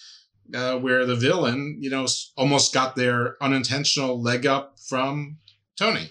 Uh, but beyond that, I mean, you know, I, I these movies at the time they they operated together, but uh, uh, you know, the future was uncertain except for Far From Home. Um, so there's not that that much of a tie-in. But if you like Spider-Man movies, you're you're gonna like this movie. Right. Um, and of course, you know, Spider-Man. We'll see him much later on. After this is Thor Ragnarok, which is the best Thor movie. I don't really know if there's any arguments. Uh, Taika Waititi, you know, did the impossible. He made Thor interesting. He made Thor funny and less, you know, brooding and stoic. He gave Thor personality because Chris Hemsworth is funny. He can be funny. He can be charming. He has good comedic timing. Sorry. That's what they did for Thor. That's what they did for Loki. Sorry about um, those sounds. That's that's my uh, charger.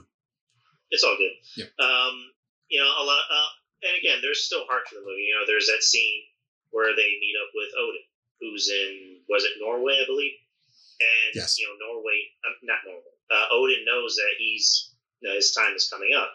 You know, he tells him, you know, as this is Asgard, this can be your home, and then he you know dissolves away, and while he dissolves away, you see Hela come, who in the comic books Hela was Loki's daughter, but they you know decided to change things up for a little bit, which again, I, was all right with it. It didn't bother me. Well, it makes more sense that, that the power would come from Odin and not from Loki, who was only half god. Uh, you know, it, it, it's fine. It's you know, we we don't need to be strict to Norse mythology. I mean, first of all, in the in the movies, they're not gods; they're just aliens who are have live a whole lot longer and as such are have greater technologies, etc. Right, and Hela played by the great Cate Blanchett. Um, I thought she was great. I thought, she, you know, she, she's Cate Blanchett. She's, she's going to be great in everything. Yep. And the movie was just fun. That's all you can ask for. Is it not just to be a good movie, but be fun. Like walk out of the movie happy. And that's what the movie did. It, it, it, it was fun. It was great to watch. Yeah, the introduction of uh, Valkyrie by Tessa Thompson. Um, you know, there was that great scene where Thor comes in like Raiden from Mortal Kombat. Um, was a nice scene with him and Odin where Odin Odin gives a very dad answer to Thor, where Thor is saying, "I'm nothing without my hammer," and then Thor, and then Odin goes, "Are you Thor, the god of hammers? You're the god of thunder. You know you can conjure thunder, right?" Yeah. And he ends up conjuring thunder, and he just comes in, and just kicks ass, uh, while while the fucking uh, while the Who are playing, which I'm surprised they never brought that thing back. But no, it was amazing, and they reunited. Thing, re- it, it brought the Hulk back into the universe. We found Hulk there and uh, also brought some new friends. Uh, uh, Corgi, uh, who who sort of looks like the Thing, um, and and you know some others. So it, it kept the it, it kept the cosmos the cosmic thing going, but uh, uh, you know, but but sort of brought some of the band back together again. Exactly. Next movie is Black Panther. Uh, the the only MCU movie to be nominated for Best Picture and actually won a, a, few other Oscars for like best score, I believe. And again, great movie. Um, it's it's not a movie I would say would be in my top ten, but it's a great movie. Of course, you had the late Chadwick Boseman. You had the great Michael Killmonger, uh, not Michael Killmonger, Michael B. Jordan. Michael B. Jordan. Mm-hmm. Michael B. Jordan as a you know Killmonger, one of the one of the best you know MCU villains out there, and just pretty star-studded cast. Forest Whitaker, uh, Angela Bassett, and then you know you had Lupita Nyong'o, who's just amazing in everything. Um, and then Andy Serkis comes back. Just a, a, another another good movie that had heart because at the end of the day, it was about family. Also, um, moral about, ambiguity. I mean, Killmonger wasn't, that you know, just depending on how your perspective, Killmonger wasn't a villain, you know. So it was, it was very much about moral ambiguity, but it was a beautifully shot movie. Um, I think as far as Marvel is concerned, it brought Wakanda into the world. Uh, they introduced themselves to the world and also the repair of the Winter Soldier. He was sort of deprogrammed and, you know, spent some of his time adjusting there. And, uh, and it was a place for uh, some of the Avengers who were on the, uh, I guess, disfavored government side of the Civil War to, you know, sort of a almost like a safe haven. Yeah, and it was just like, like you mentioned about Killmonger. Was he really a villain? Not really, because he was looking at things that he was basically the Winter Soldier to Black Panther's Captain America, yeah. where he, he he was saying things that T'Challa didn't notice because he was about we should liberate our people, not just your people, people who look like us. We can give them the weapons and the resources to defend themselves to make this country great. You know, uh, Michael B. Jordan based that character off of, you know, what does a black man in America nowadays think like? Well, well, well, Michael B. Jordan's character grew, grew up basically fatherless from a good time, and you know, for a good amount of time, his years in the slums of Oakland, where T'Challa grew up in an idyllic utopian society. So, of course, their perspectives were different, and they were both the heroes in their own, you know, in their own versions. But uh, again, moral ambiguity. Uh, you know, no one's all right, no one's all wrong. Um, but yeah, a, a very good movie. But as far as advancing the the Marvel narrative, uh, I mean, I think that you know that I think we probably covered that part of it. Well, I was going to say before we get to Infinity War, like you just said, more ambiguity. You know, and at the end of the movie, T'Challa took Killmonger's message and went, "We can help our people. You know, let's stay out of the shadows and help our people." Because him and Shuri end up going back to Oakland in front of the very same building that you know their uncle was killed by their father at, and they go, "Okay, we're going to have a Wakanda outreach, you know, center right over here, right over here, right over here. Let's help our people out." Um, uh, and then the next movie, of course, Infinity War, which is the you know part one of you know the granddaddy of superhero movies, or one of the granddaddies of superhero movies. Uh, Infinity War bringing everybody in, you know, going after the Infinity Stones. Um, Thanos is the only one that really knows what Infinity Stones are. Everybody else, except for probably Thor, aren't really aware of what Infinity Stones are and what they can do. So a lot of this movie is about everybody doing their own thing. You know, Cap has his own group, you know, on Earth, whereas you know Iron Man, uh, Tony, along with Spider Man and Doctor Strange, and, and eventually they meet up with you know one part of the Guardians. They're on Titan in space dealing with Thanos, and it's a movie that's big because it was a game changer, and because it, it, was the first time we, we saw the heroes lose. Like again, Marvel took a chance on it. It's like you know, let's let them think they're thinking, but once it happens, we got you. And you know, we'll just cut right to end of the movie. Thanos gets all the Infinity Stones, and Thor, you know, kills, you know, thinks he kills him, but then Thanos says you should have went for the head. Yep. And you're just like, it, you know, it felt like a horror movie because you're just like, wait, what happened? What, what's going on? And then everybody starts, well, not everybody, half of the population starts disappearing. You see Bucky disappear in front of Steve. You see Groot go. You see, you see Black Panther die. Mm-hmm. Black Panther just had his fucking movie make over two billion dollars. Spy and, and, Peter Parker going, Mr. Stark, I don't feel so uh, good. And then Doctor Strange, you know, uh, Drax, Star Lord, and you're just like, I'm watching this. I'm like, wait, what the fuck is happening? Like I'm caught up in the moment. I'm like, what happened? What? Oh shit, I forgot. Yeah, fifty percent, fifty percent. Damn it. This this um, part got me. So all the times you've been going, oh, oh, oh, and I've been groaning at you. This one, I'm with you. this this one got me. This one got me. No, it still gets me because it's like again, it's like watching a horror movie because Thanos is a movie monster.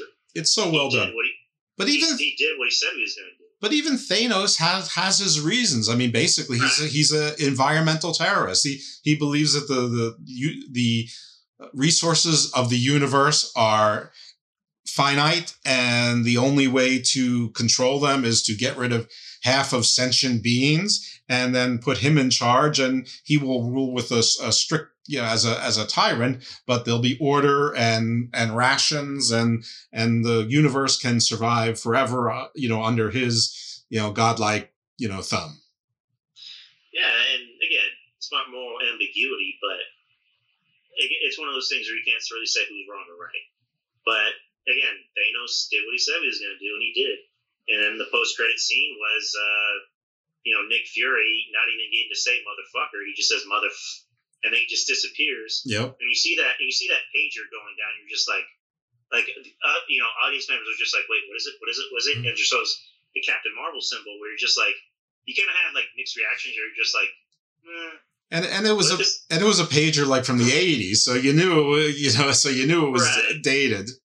Right, but like you know, as a fan, you're like, wait, X Men, Yeah. Fantastic Four, what is Yeah. that? What is that? Um, it's Captain Marvel. Okay, cool, cool. Yeah. Uh, which takes us to well, not the next movie, but Ant Man and the Wasp. Again, Ant Man. They're fun films. They're funny. Paul Rudd's great. You know, Michael Douglas is great. It's a movie about hearts. It's a movie about family. Um, let's let's skip to the post credit scene, which you which you and me both agree on. That was like a punch in the that was a punch in the gut. Got me a second time. I mean, like it was something that you should have thought about, but then you're just so caught up in how fun the movie is that when you get to that ending, you as soon as as soon as you hear Scott go, guys, hello, hello, and every and Hope, uh, Hank, and you know their, their mom that they just got back, Michelle Pfeiffer, Janet. They're dusted away, and you're just like, like the whole theater, my theater, everybody was going, oh, No, Like, I, I I did that, and the people behind me and the people in front of me who were complete strangers either leaned in or turned around and said, "You didn't see that coming," and I'm like, "No." So I didn't see it coming. But for Marvel Universe purposes, this this introduces to Hope Van Dyne being being the the Wasp, which is a, a superhero. So and also that we learn more about the quantum realm.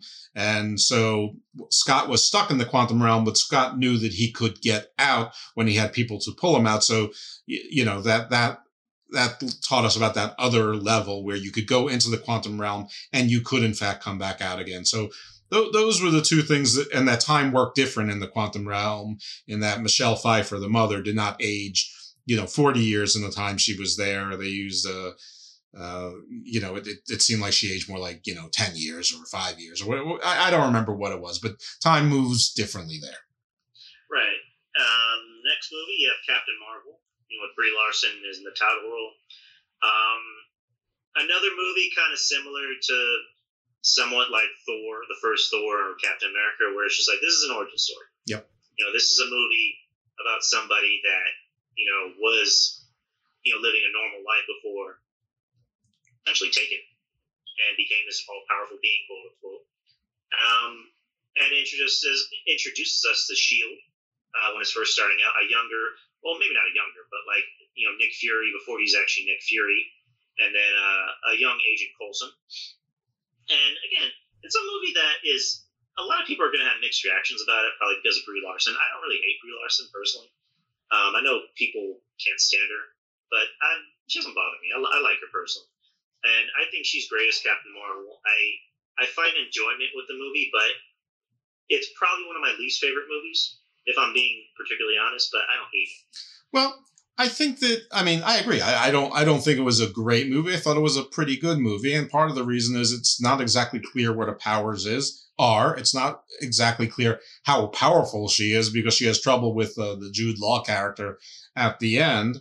Um, I have no issue with with Brie Larson. She was supposed to play sort of a stoic soldier. She was a fighter pilot, so that that's all fine. Um, but I mean, the most part is it introduced Captain Marvel as being a very powerful sort of cosmic super, you know, sort of like a, almost like a Green Lantern, almost like a cosmic police officer.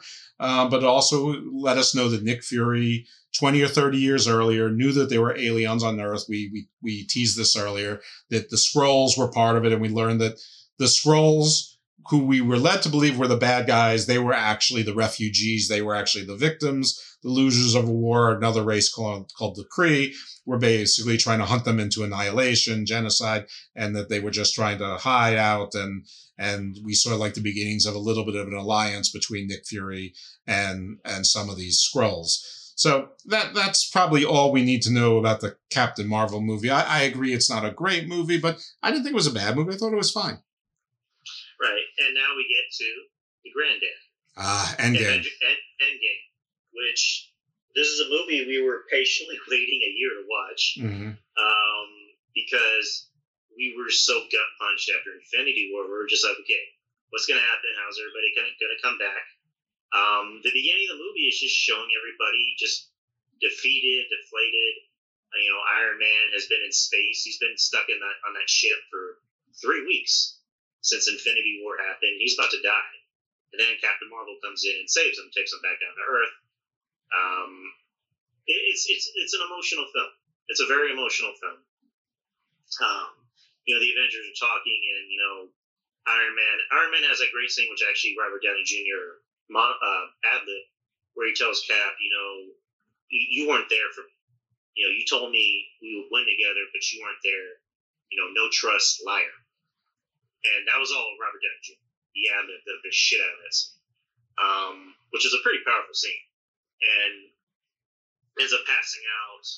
Um, so the Avenger, I'm, I'm, I'm, not, I'm not gonna go through the whole movie. I'm just gonna go through big, big points of the movie. But uh, yeah, the beginning of the movie is just the Avengers thinking they're gonna find Thanos, which they do, because Gamora gives insight as to where he might go, and they find him. Uh, they pretty much gang up. They they pretty much gang up on him right right when he's about to make dinner, and they just beat his ass. And Thor cuts off his hand, and uh, Rocket looks at the gauntlet and sees that all the stones are gone. And Thanos says, "After I use the stones, I use them again, and I had to, I had to, I used the stones to destroy the stones, I reduce them to their last atom." And you know, Thor just goes, "Fuck it," cuts off his head, and Rocket just goes, "What'd you do?" He goes, "I went for the head." Like, and not even in, a, in an enjoying voice, more just like you know, "Fuck it," I had nothing else to lose. So walks out, and screen cuts to black, and it just shows five years later. Not even five months later, five years later. So now we're, I'm assuming the year 2023, 2022 in the Marvel Universe, which is going to be in the next two years. Um, it's showing everybody just reeling from what happened. You know, Cap is in charge of a support group of everybody that's lost somebody during the snap. Um, Black Widow is just eating the saddest looking peanut butter sandwich I've ever seen in my life. Um, you know, she has insight as to where Barton is, but she's kind of reluctant as to you know where to find him. You know, Cap tries to comfort her, but that doesn't work. And then Ant Man gets gets out of the quantum realm. You know, by the help of a rat, he gets out of the quantum realm. Uh, he doesn't realize how long he's been there until he meets his daughter, and she's older. Right. Uh, th- there's a nice little scene where he hugs her, and he's like, "How long have I been here? Like, how long have I been in the quantum realm? Like, what the fuck?" And he finds out he's been there for five years, but he even tells Cap and Natasha, "That's the thing. It felt more like five hours than five years. Time moves different in the quantum realm." You know, blah blah. Um, they find Tony Stark, and Tony Stark is you know married to Pepper, and he has a kid. So he he's fine with what he's doing, but he still has thoughts because he thinks about Peter. You know, Peter was almost like a son. Um, they end up finding Hulk, who Banner was able to merge the mind of his and the Hulk's strength and just become the French Hulk. Um, and he stole one of John Draper's cardigans. it's funny, even John Draper said that when he saw that movie. He's like, "Holy shit, he stole one of my cardigans." Yeah, Um, I'm not sure if John Draper listens to this show, and I'm not sure how many of the people who listen know who he is. So whatever. It's John Draper. Listen. Um, but yeah, a lot of the movie, a, a big chunk of the movie is really just acting, and you know, good acting because it's showing people. It's showing the Avengers as people. They're not even the Avengers anymore. They're just people dealing with loss. So a lot, a big chunk of the movie is is dialogue and acting, and they do it well. Um, and then they find Thor, who's fat, who's you know, well, not just fat, He's Drunk. with depression, PTSD. He's drunk. playing video games with his two friends from uh, from Hulk World, Hulk Planet. You know, Hulk is no, not Hulk, but Thor is just he's depressed. He's dealing with PTSD because in his head he's thinking you should have went for the head. That's you know, and you know, Hulk brings up Thanos, and Thor pauses and gets anxiety and goes, "Don't you ever say that name." Right. So they're able to convince Hulk to come by. You know, Black Widow finds uh, Hawkeye as Ronin, you know, just massacring the Yakuza, which was pretty dope. And she's able to bring him into the group. So they, br- they bring everybody in, and they're able to figure out what to do. Uh, pretty much to go back into the past and go back into different points in the past where there were certain Infinity Stones. you know, one group goes to 2012 where their first Avengers was. Uh, one group goes to not- 2014. yeah, the one group goes to like the 1940s. Well, no, no, 1970s. Uh, but that's later on. But yeah, another group goes to Thor: The Dark World, which makes us appreciate Thor: The Dark World a lot more. Right. Um, so Thor ends up meeting his mom, and it's kind of funny because it, there's a nice moment where she knows who he is, Mhm. and she knows that he's from the future. And she even goes, "I was raised by witches, boy. I should know a few things." Yeah. And he goes, "It's true. I'm totally from the future." um, and like she she knows what he wants to tell her because he, he he wants to tell her, "Listen, you're gonna die today." And she goes, "No, I don't need to know that. Yeah. You know, don't worry about me. Worry about you." And there's a nice scene where he gets where he gets Mjolnir back, and he goes, "I'm still worthy." Yeah. So him and Rocket end up going back to wherever they are. Um, and then of course 2012 Avengers. There's It's like six mini movies. They all have to. They all have to do different adventures and different tests and a few sacrifices to to uh, re refine the six Infinity Stones. right, and uh, so there's three Infinity Stones in New York. There's Tesseract. There's the Power Stone, I believe. No, no, no, that's Guardians of the Galaxy. There's just the Tesseract, and there's the uh, the Mind Stone, which uh, the Hulk ends up going to the Sanctorium or Sanctum Sanctorium and sees the the uh, Ancient. Right. where he goes, I'm here, I'm here to see, you know, Stephen Strange. He goes, I'm afraid you're about maybe four years too late. Um, he's doing surgery right over there.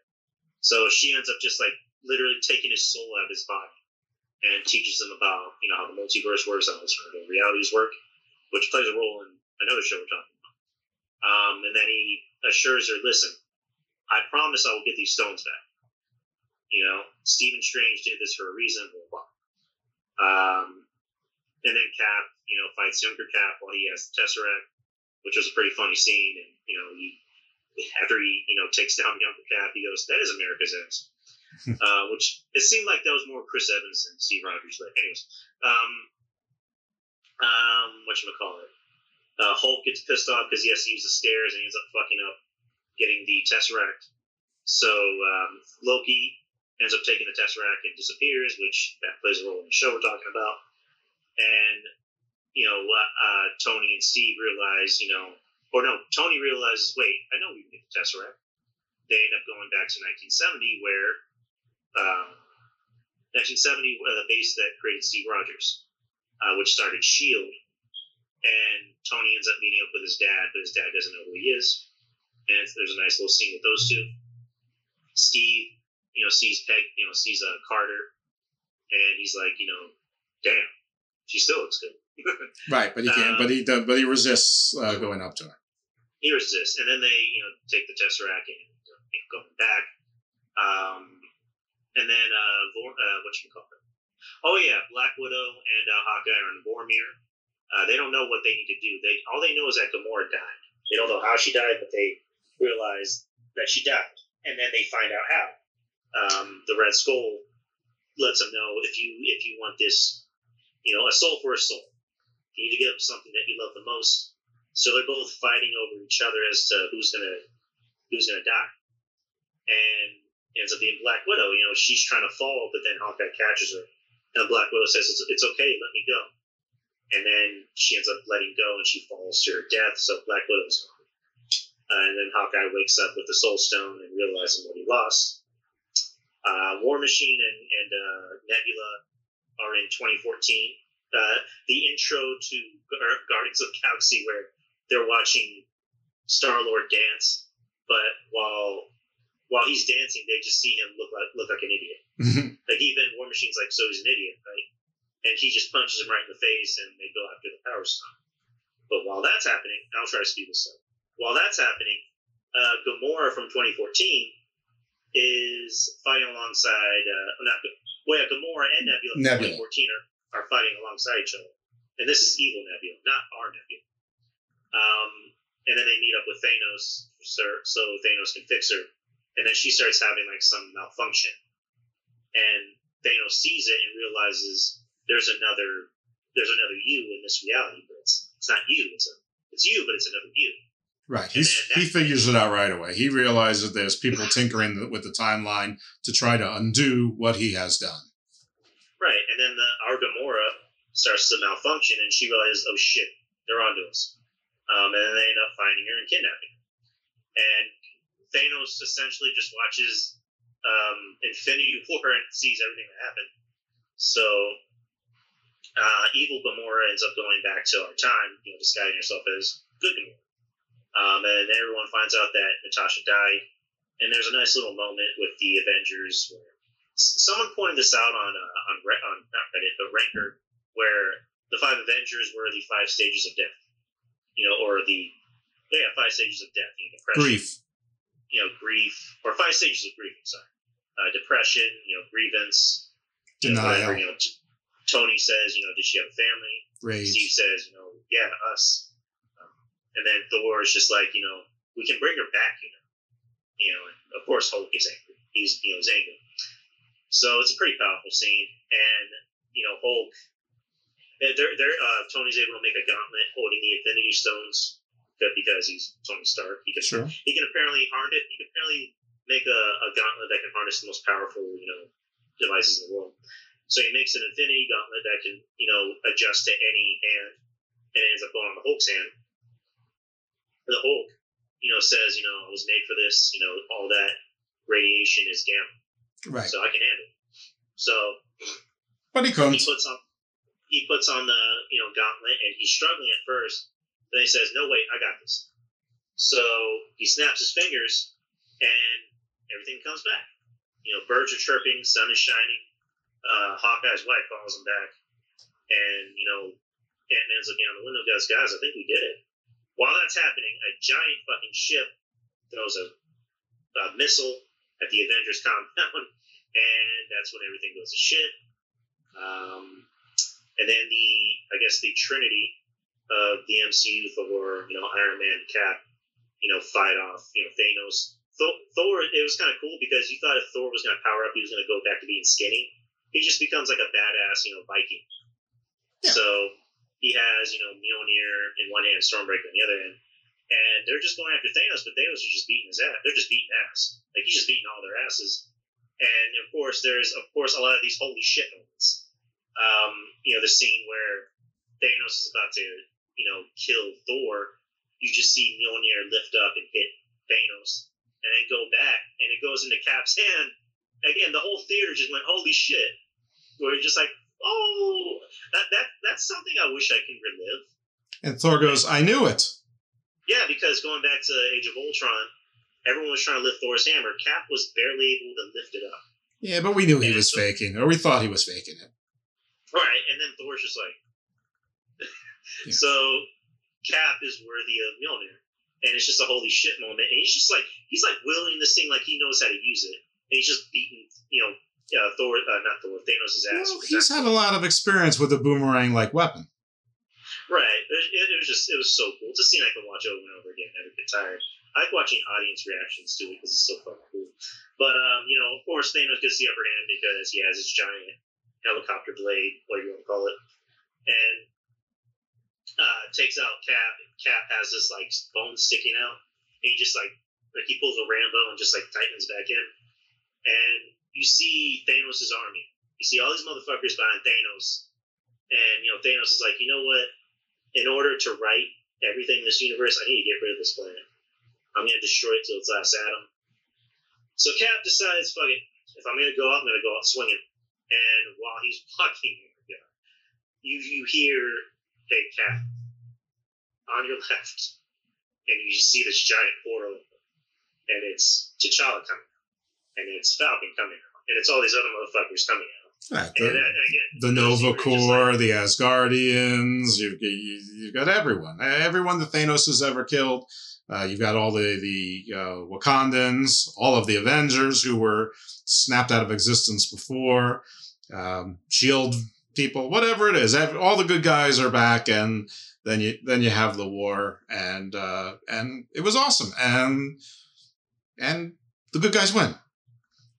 Yeah, but they won. But Oh, I'm not taking that exactly- away from you. I'm not taking the drama away from you. I know, I, I know, I know. But I'm just saying, like they won, but it's that thing of like you see the look on Cap. Let, because let's kind of rewind a little bit, a little bit. Um, so you know they're fighting over the gauntlet because they're trying to get it back into the quantum realm to go to the stones back. But then Thanos destroys that the uh, the van. So now it's just like keep this gauntlet away from Thanos. Um, you know, Captain Marvel kind of has the upper hand for a bit, but then Thanos gets the Power Stone and just punches her right in the face. Um, Thor and Cap try to do something, but that doesn't work.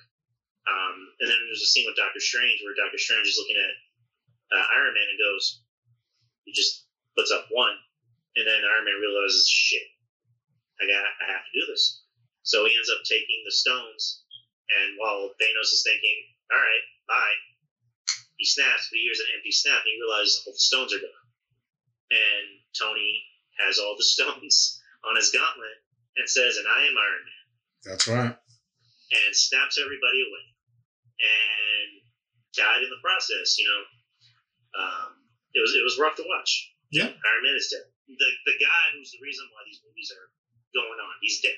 Robert Downey Jr. is well, not Robert Downey Jr. is dead, but Tony Stark is dead. Right. And there's a nice scene where literally everybody is there for his funeral, even the kid from Iron Man Three. Um, Thunderbolt Ross, who felt like he had to be there, um, and then Captain Marvel and Fury all there. So, um, and then the end of the movie, you know, Cap returns the stones, but while that while that's happening, he decides to live his life. Essentially, he comes back as you know the right age for for him, who's like a hundred something years old. Um, Steve, you know, not Steve. Sam sees him and goes, "Does something go wrong? There's something go right." And you know, Steve just says, "I just want to live my life. Yeah. I want to have some of that life that Tony told me to have." Um, and then he gives him Sam's shield, or not Sam's shield. He gives Steve gives Sam his shield and says, "You know, you deserve this. You're a good man." Um, and, then Sam sees that ring on his finger and goes, "You want to tell me about her?" No. No, I don't think I do. A, And then it ends with him and Peggy finally having that dance. yes. It's just It's very sweet. It's a a, sweet ending. it's a very Um, perfect end to a epical, you know, basically dozen years of and twenty something movies. And so then it took us to, I think, uh, Far From Home, which was sort of like a Spider-Man and sort of like more kids' experience of being sort of repatriated after five years of being away. And also we saw another Stark past cast off, um, trying to portray himself as as the villain. And you know, th- th- this was more sort of building Spider-Man as the heir apparent to uh, Tony Stark. And what, right as you realize that he can handle things on his own, it, it turns out that the villain, who's Mysterio, who is a former Stark employee, reveals to the world that Peter Parker is Spider-Man, and we just see Peter Parker going, "Holy shit!" and then and then the, the screen goes dark. So that was the cliffhanger for that one. Um, the only other movie with Marvel since then has been Black Widow, which again was not exactly a prequel and not really an origin story, but a total origin, and it sort of reunited her with her family, which was sort of like the Americans, and her father was the Red Guardian, who was basically the Soviet version of Captain America, sort of a their super soldier serum. We learned that there's was a, a widow program that was continuing, but they uh, ended it, and there were and there were more super soldier serums, and there were super soldiers out there, but. Um, well, actually, now I'm, I'm conflating things, but uh, uh, this was the widow program, and but we what we got are characters we'll probably see again, notably uh, Natasha's sister, uh, Elena, I think it's Elena, Ye- Yelena Belova. Yelena Boleva, who I guess is the White Widow. I, I don't know because she wore white. Uh, perhaps we'll see the Red Guardian again. That was pa- played by what's that? David Harbour from Stranger Things and uh, Hellboy, um, who played a out of shape superhero. Uh, and yeah, it, this movie was okay. It was sort of like I would call it if you really loved Bond movies and and you liked some of the lesser Bond movies. you know, this is this is that's my metaphor. Like you would probably like this if you really like Marvel movies, but as far as plot was concerned, a lot of loopholes. I think it was closer to a Fast and the Furious and a James Bond movie than an MCU movie, as far as I was concerned. But I mean, not really particularly important. We just got some more, you know, insight into Natasha and her family and introduced to her, her surrogate mother, who is a Black Widow, her sister, who I'll just keep calling her the White Widow for lack of a better term, and the Red Guardian, and and you know, knowing that uh, you know the the Russians had parallel programs going as well. Um, and probably more notably than, than this would, would be the three series that, that came out.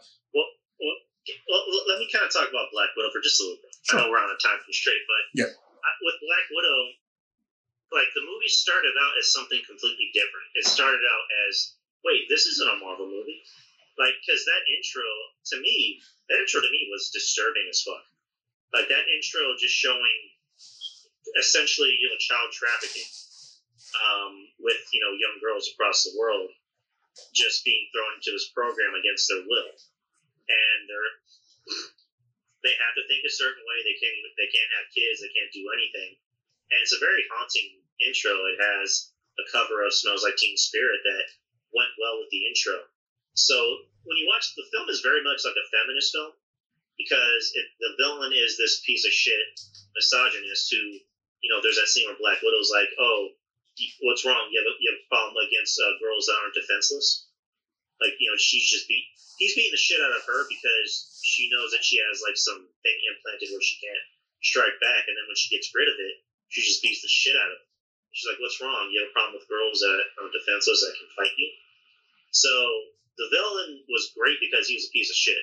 Like there weren't any redeemable qualities about him. He was just a piece of shit. No, there were no ambiguities um, in this one. Right and it was very much a story about sisters because you know Yelena for her you know she said you know our childhood was real. I didn't care that it was fake. I it was real to me. And later on you know Natasha comes to grips you know with her childhood and is like you know that was probably the best time of my life. It's just being your sister and you know them being her parents. Just living in Ohio. Just being regular people. Um and then of course we get to the post credit scene where let's kind of let's kind of jump back a little bit. So Natasha and Yelena had a thing where they would whistle, so that way they can find each other. Like you know, if Natasha was like in the backyard and she would whistle, she need to hear Yelena whistle back, so that way she knew who she was, and also vice versa. So Yelena went to the cemetery to see Natasha's grave, and she starts whistling, and the whole thing, my well, my theater went quiet because we were like, is she gonna whistle back?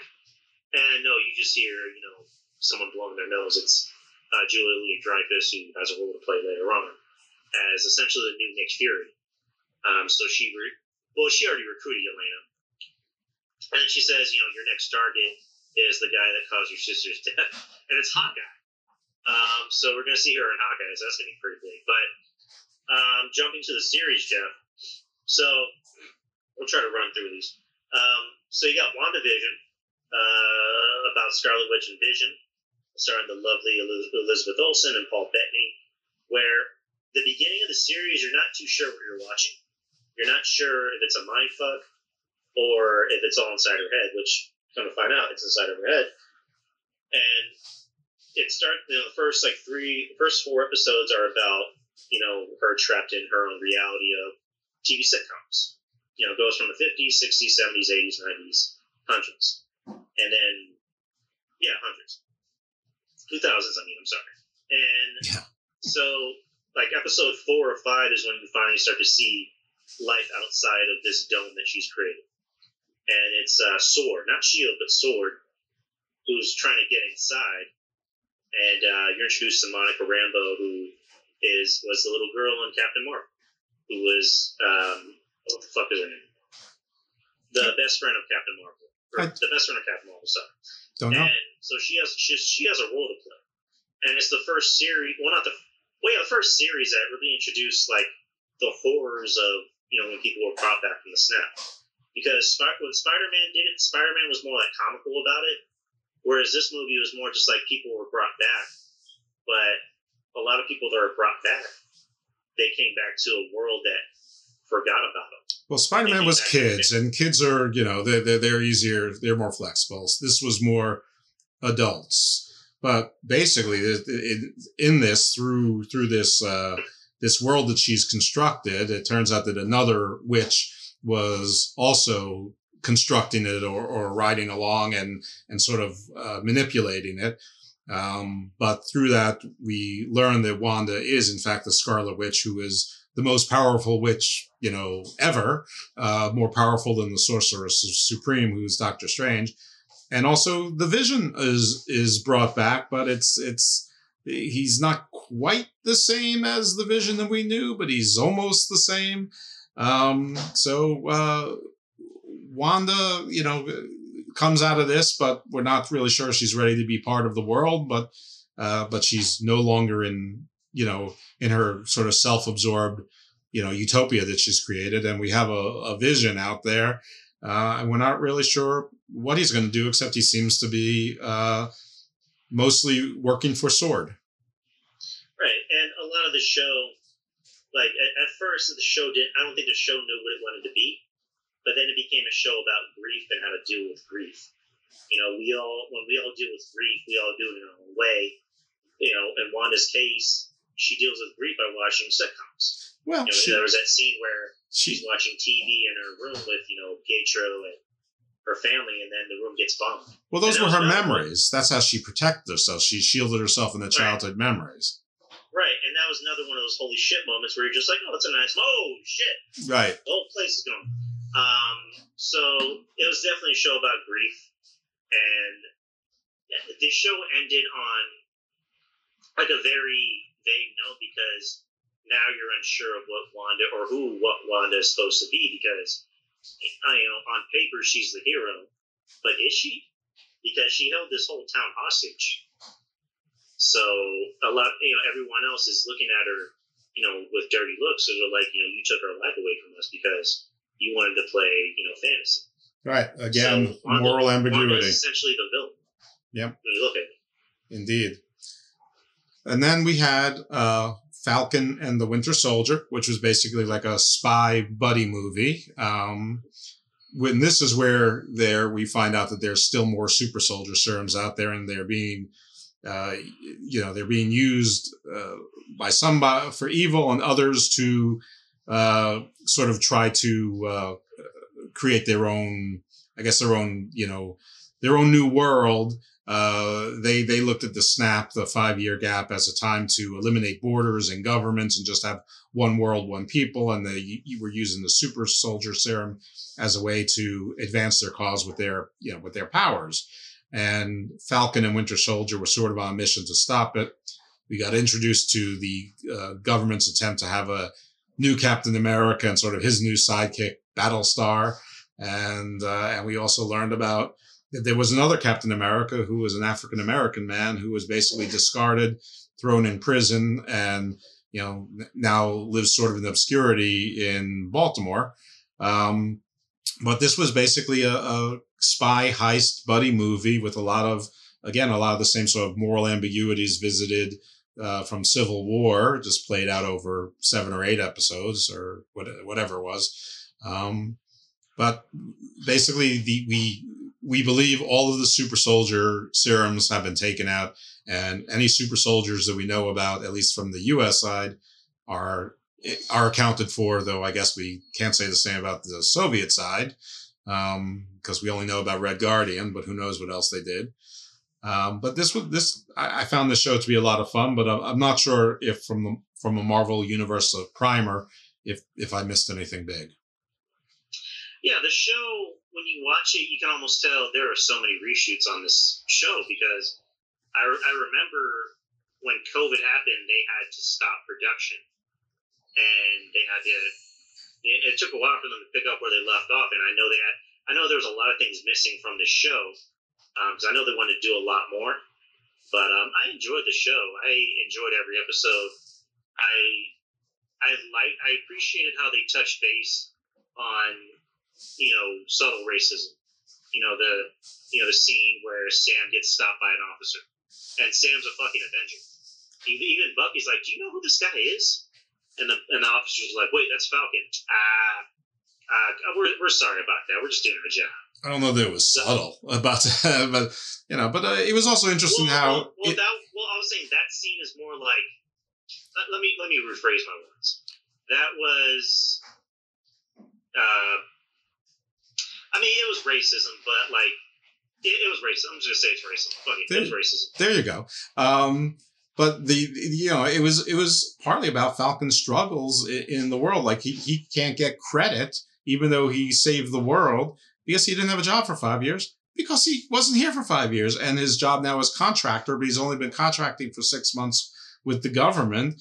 Uh, I mean, the whole thing is ludicrous because I mean he's he's sitting there with a uniform that's you know worth ten billion dollars. Um, you know that uh, he uses collateral or whatever, and I'm sure any bank would strike a deal with him to do commercials or whatever it was. But that that wasn't the point they wanted to make. The point they wanted to make was that heroes are real people with real families and real struggles, and that and even the Falcon couldn't get credit. And you know whether race played a role in that or not, I mean, it was left up left up to the viewer. I mean, I, I think that it probably did, but you know, somebody could just say, "Hey, he didn't have any credit," and banks are act like robots. Either way, it was you know very poignant in that.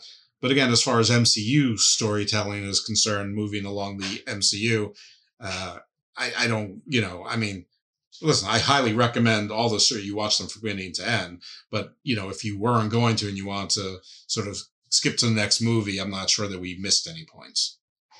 Right.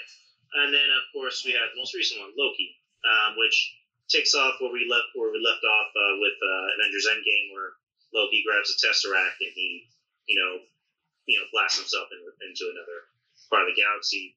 Uh, he ends up in like, you know, Beirut or Peru or some bullshit, and you know the TVA finds him. No, and it's, they it's, take it's him- the Gobi Desert.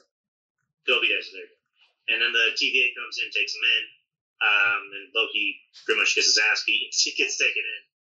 Um, a lot of the episodes pretty much like a mind blow uh, for MCU fans because you find out that the Infinity Stones don't mean shit in that place. They mean shit on Earth and the rest of the galaxy, but in the TVA, uh, like that one guy even says, you know, a lot of guys use them as paperweights. Yep. So for Loki, he's like, you know, my magic doesn't matter. This is probably the greatest power in the universe, the TVA, whatever this is.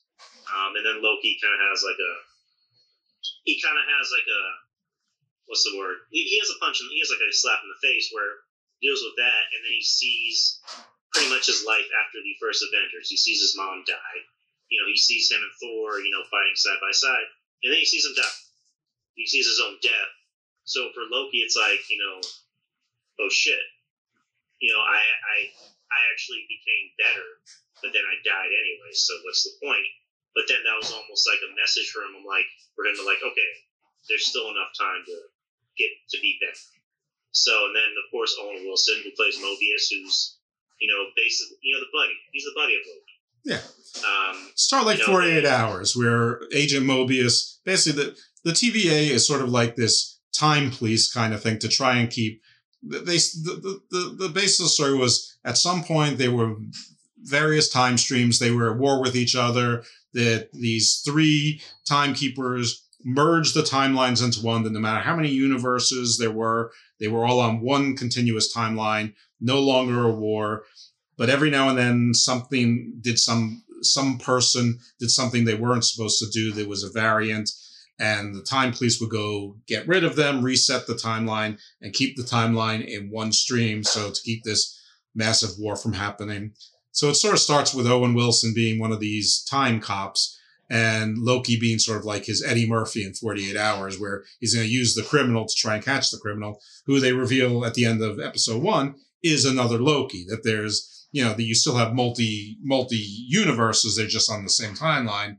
And and so there's you know a whole lot of that and there's a whole lot of lokiism sort of backtracking lying conniving. You're not sure what, what what's true what's illusion uh that sort of thing. Um but you know it, it's it's good fun and and it's interesting and it's very british science fictiony right down to there being a huge bureaucracy and everything at levels, including many, many, many Lokis in many, many different forms, including an alligator. Um, but at the end of the, the, the, the show, we meet Kang, who is not Kang the Conqueror necessarily.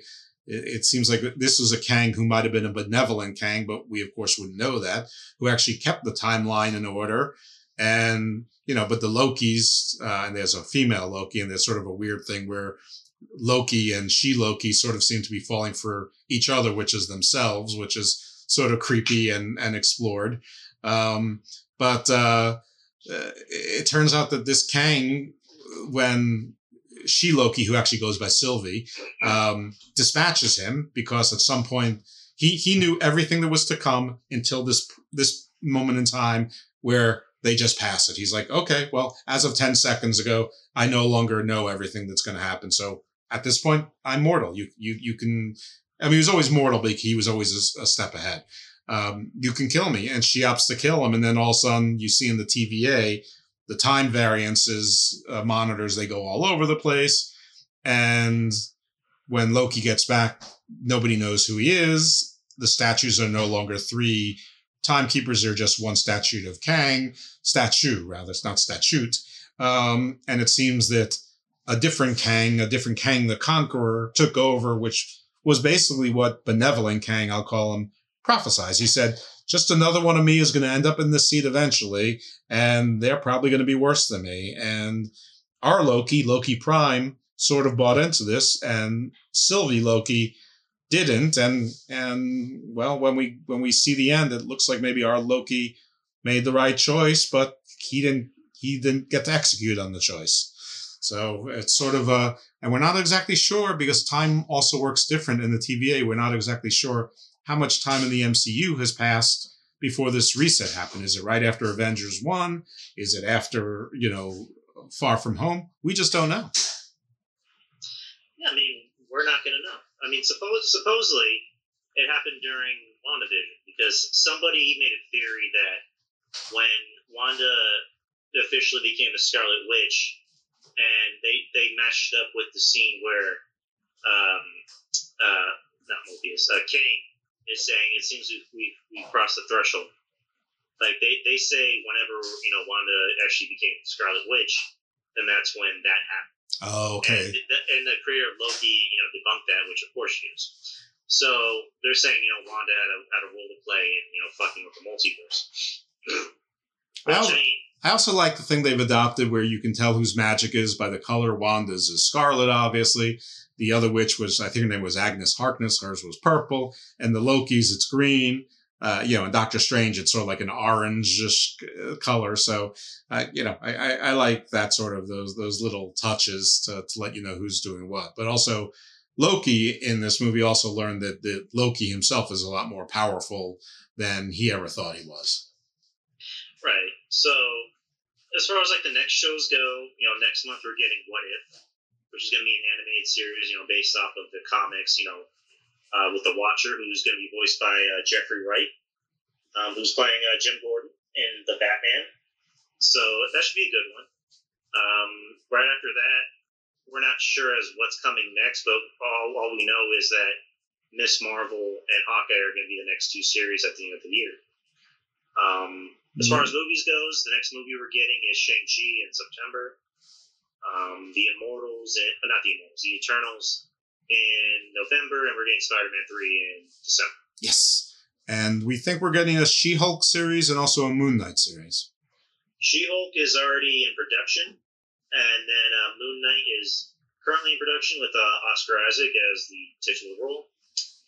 Um, and then we're getting an, uh, as an Armor Wars series with Don Cheadle as uh, as Rhodey. Uh, there's already a Loki season two announced. Yep. And it said Loki will return then, which means we probably won't see him again until Loki season two. Well, no, there's a rumor that he might come on Doctor Strange too. It's possible, but they're pretty good about saying when somebody's gonna when we're gonna see them again. But anyway, we don't know. But yeah, and by the way, it's uh, She Hulk is being played by Tatiana Maslany. Anyone who doesn't know who she is, she was an Orphan Black, which uh, for the first year was a great show. It sort of went went off the rails, but she's a terrific actress. Um, she also played another role on, on, I think a comedy. I can't remember which one, but it doesn't matter. Uh, Orphan Black is is where uh, I know her from. Anyway, um, so I don't know that anybody could do the MCU with the detail and in, in time less than we did. We did a little bit over two hour, two hours and twenty minutes, which is of course fifty minutes more than I wanted to. But I never, I knew we were never going to do ninety minutes. I was hoping for maybe an hour and forty five minutes. So Drew, thank you very much, and, and plug your stuff. Thank you. Thank you, Jeff, for inviting me on this lovely show. Um, so, plug my stuff. So, uh, Drew Yari Show, you can find me on Spreaker, that's the home base. Uh, anywhere else that podcasts are put out.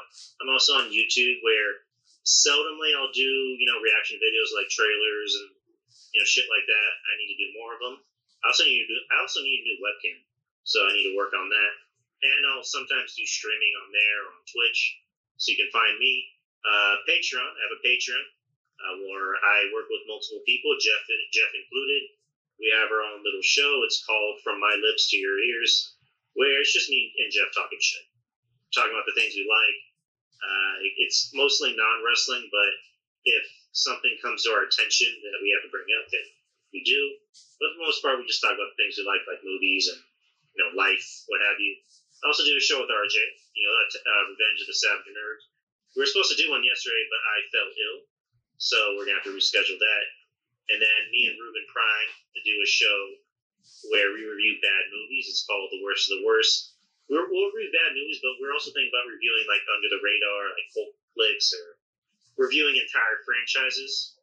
Um, so I, I, need to I need to hit them up so we can do our next show. But yeah, it's five it's five bucks a month, just simple price, five bucks a month. Uh, it's a good deal. You won't find it anywhere else. So just five bucks a month with me and Jeff. And uh, Twitter, Instagram, and Facebook, Yard Show. I'm easy to find. All right. Thank you once again, Drew, and thank you everyone for tuning in. And we will see you next time in the garden. Peace. Peace.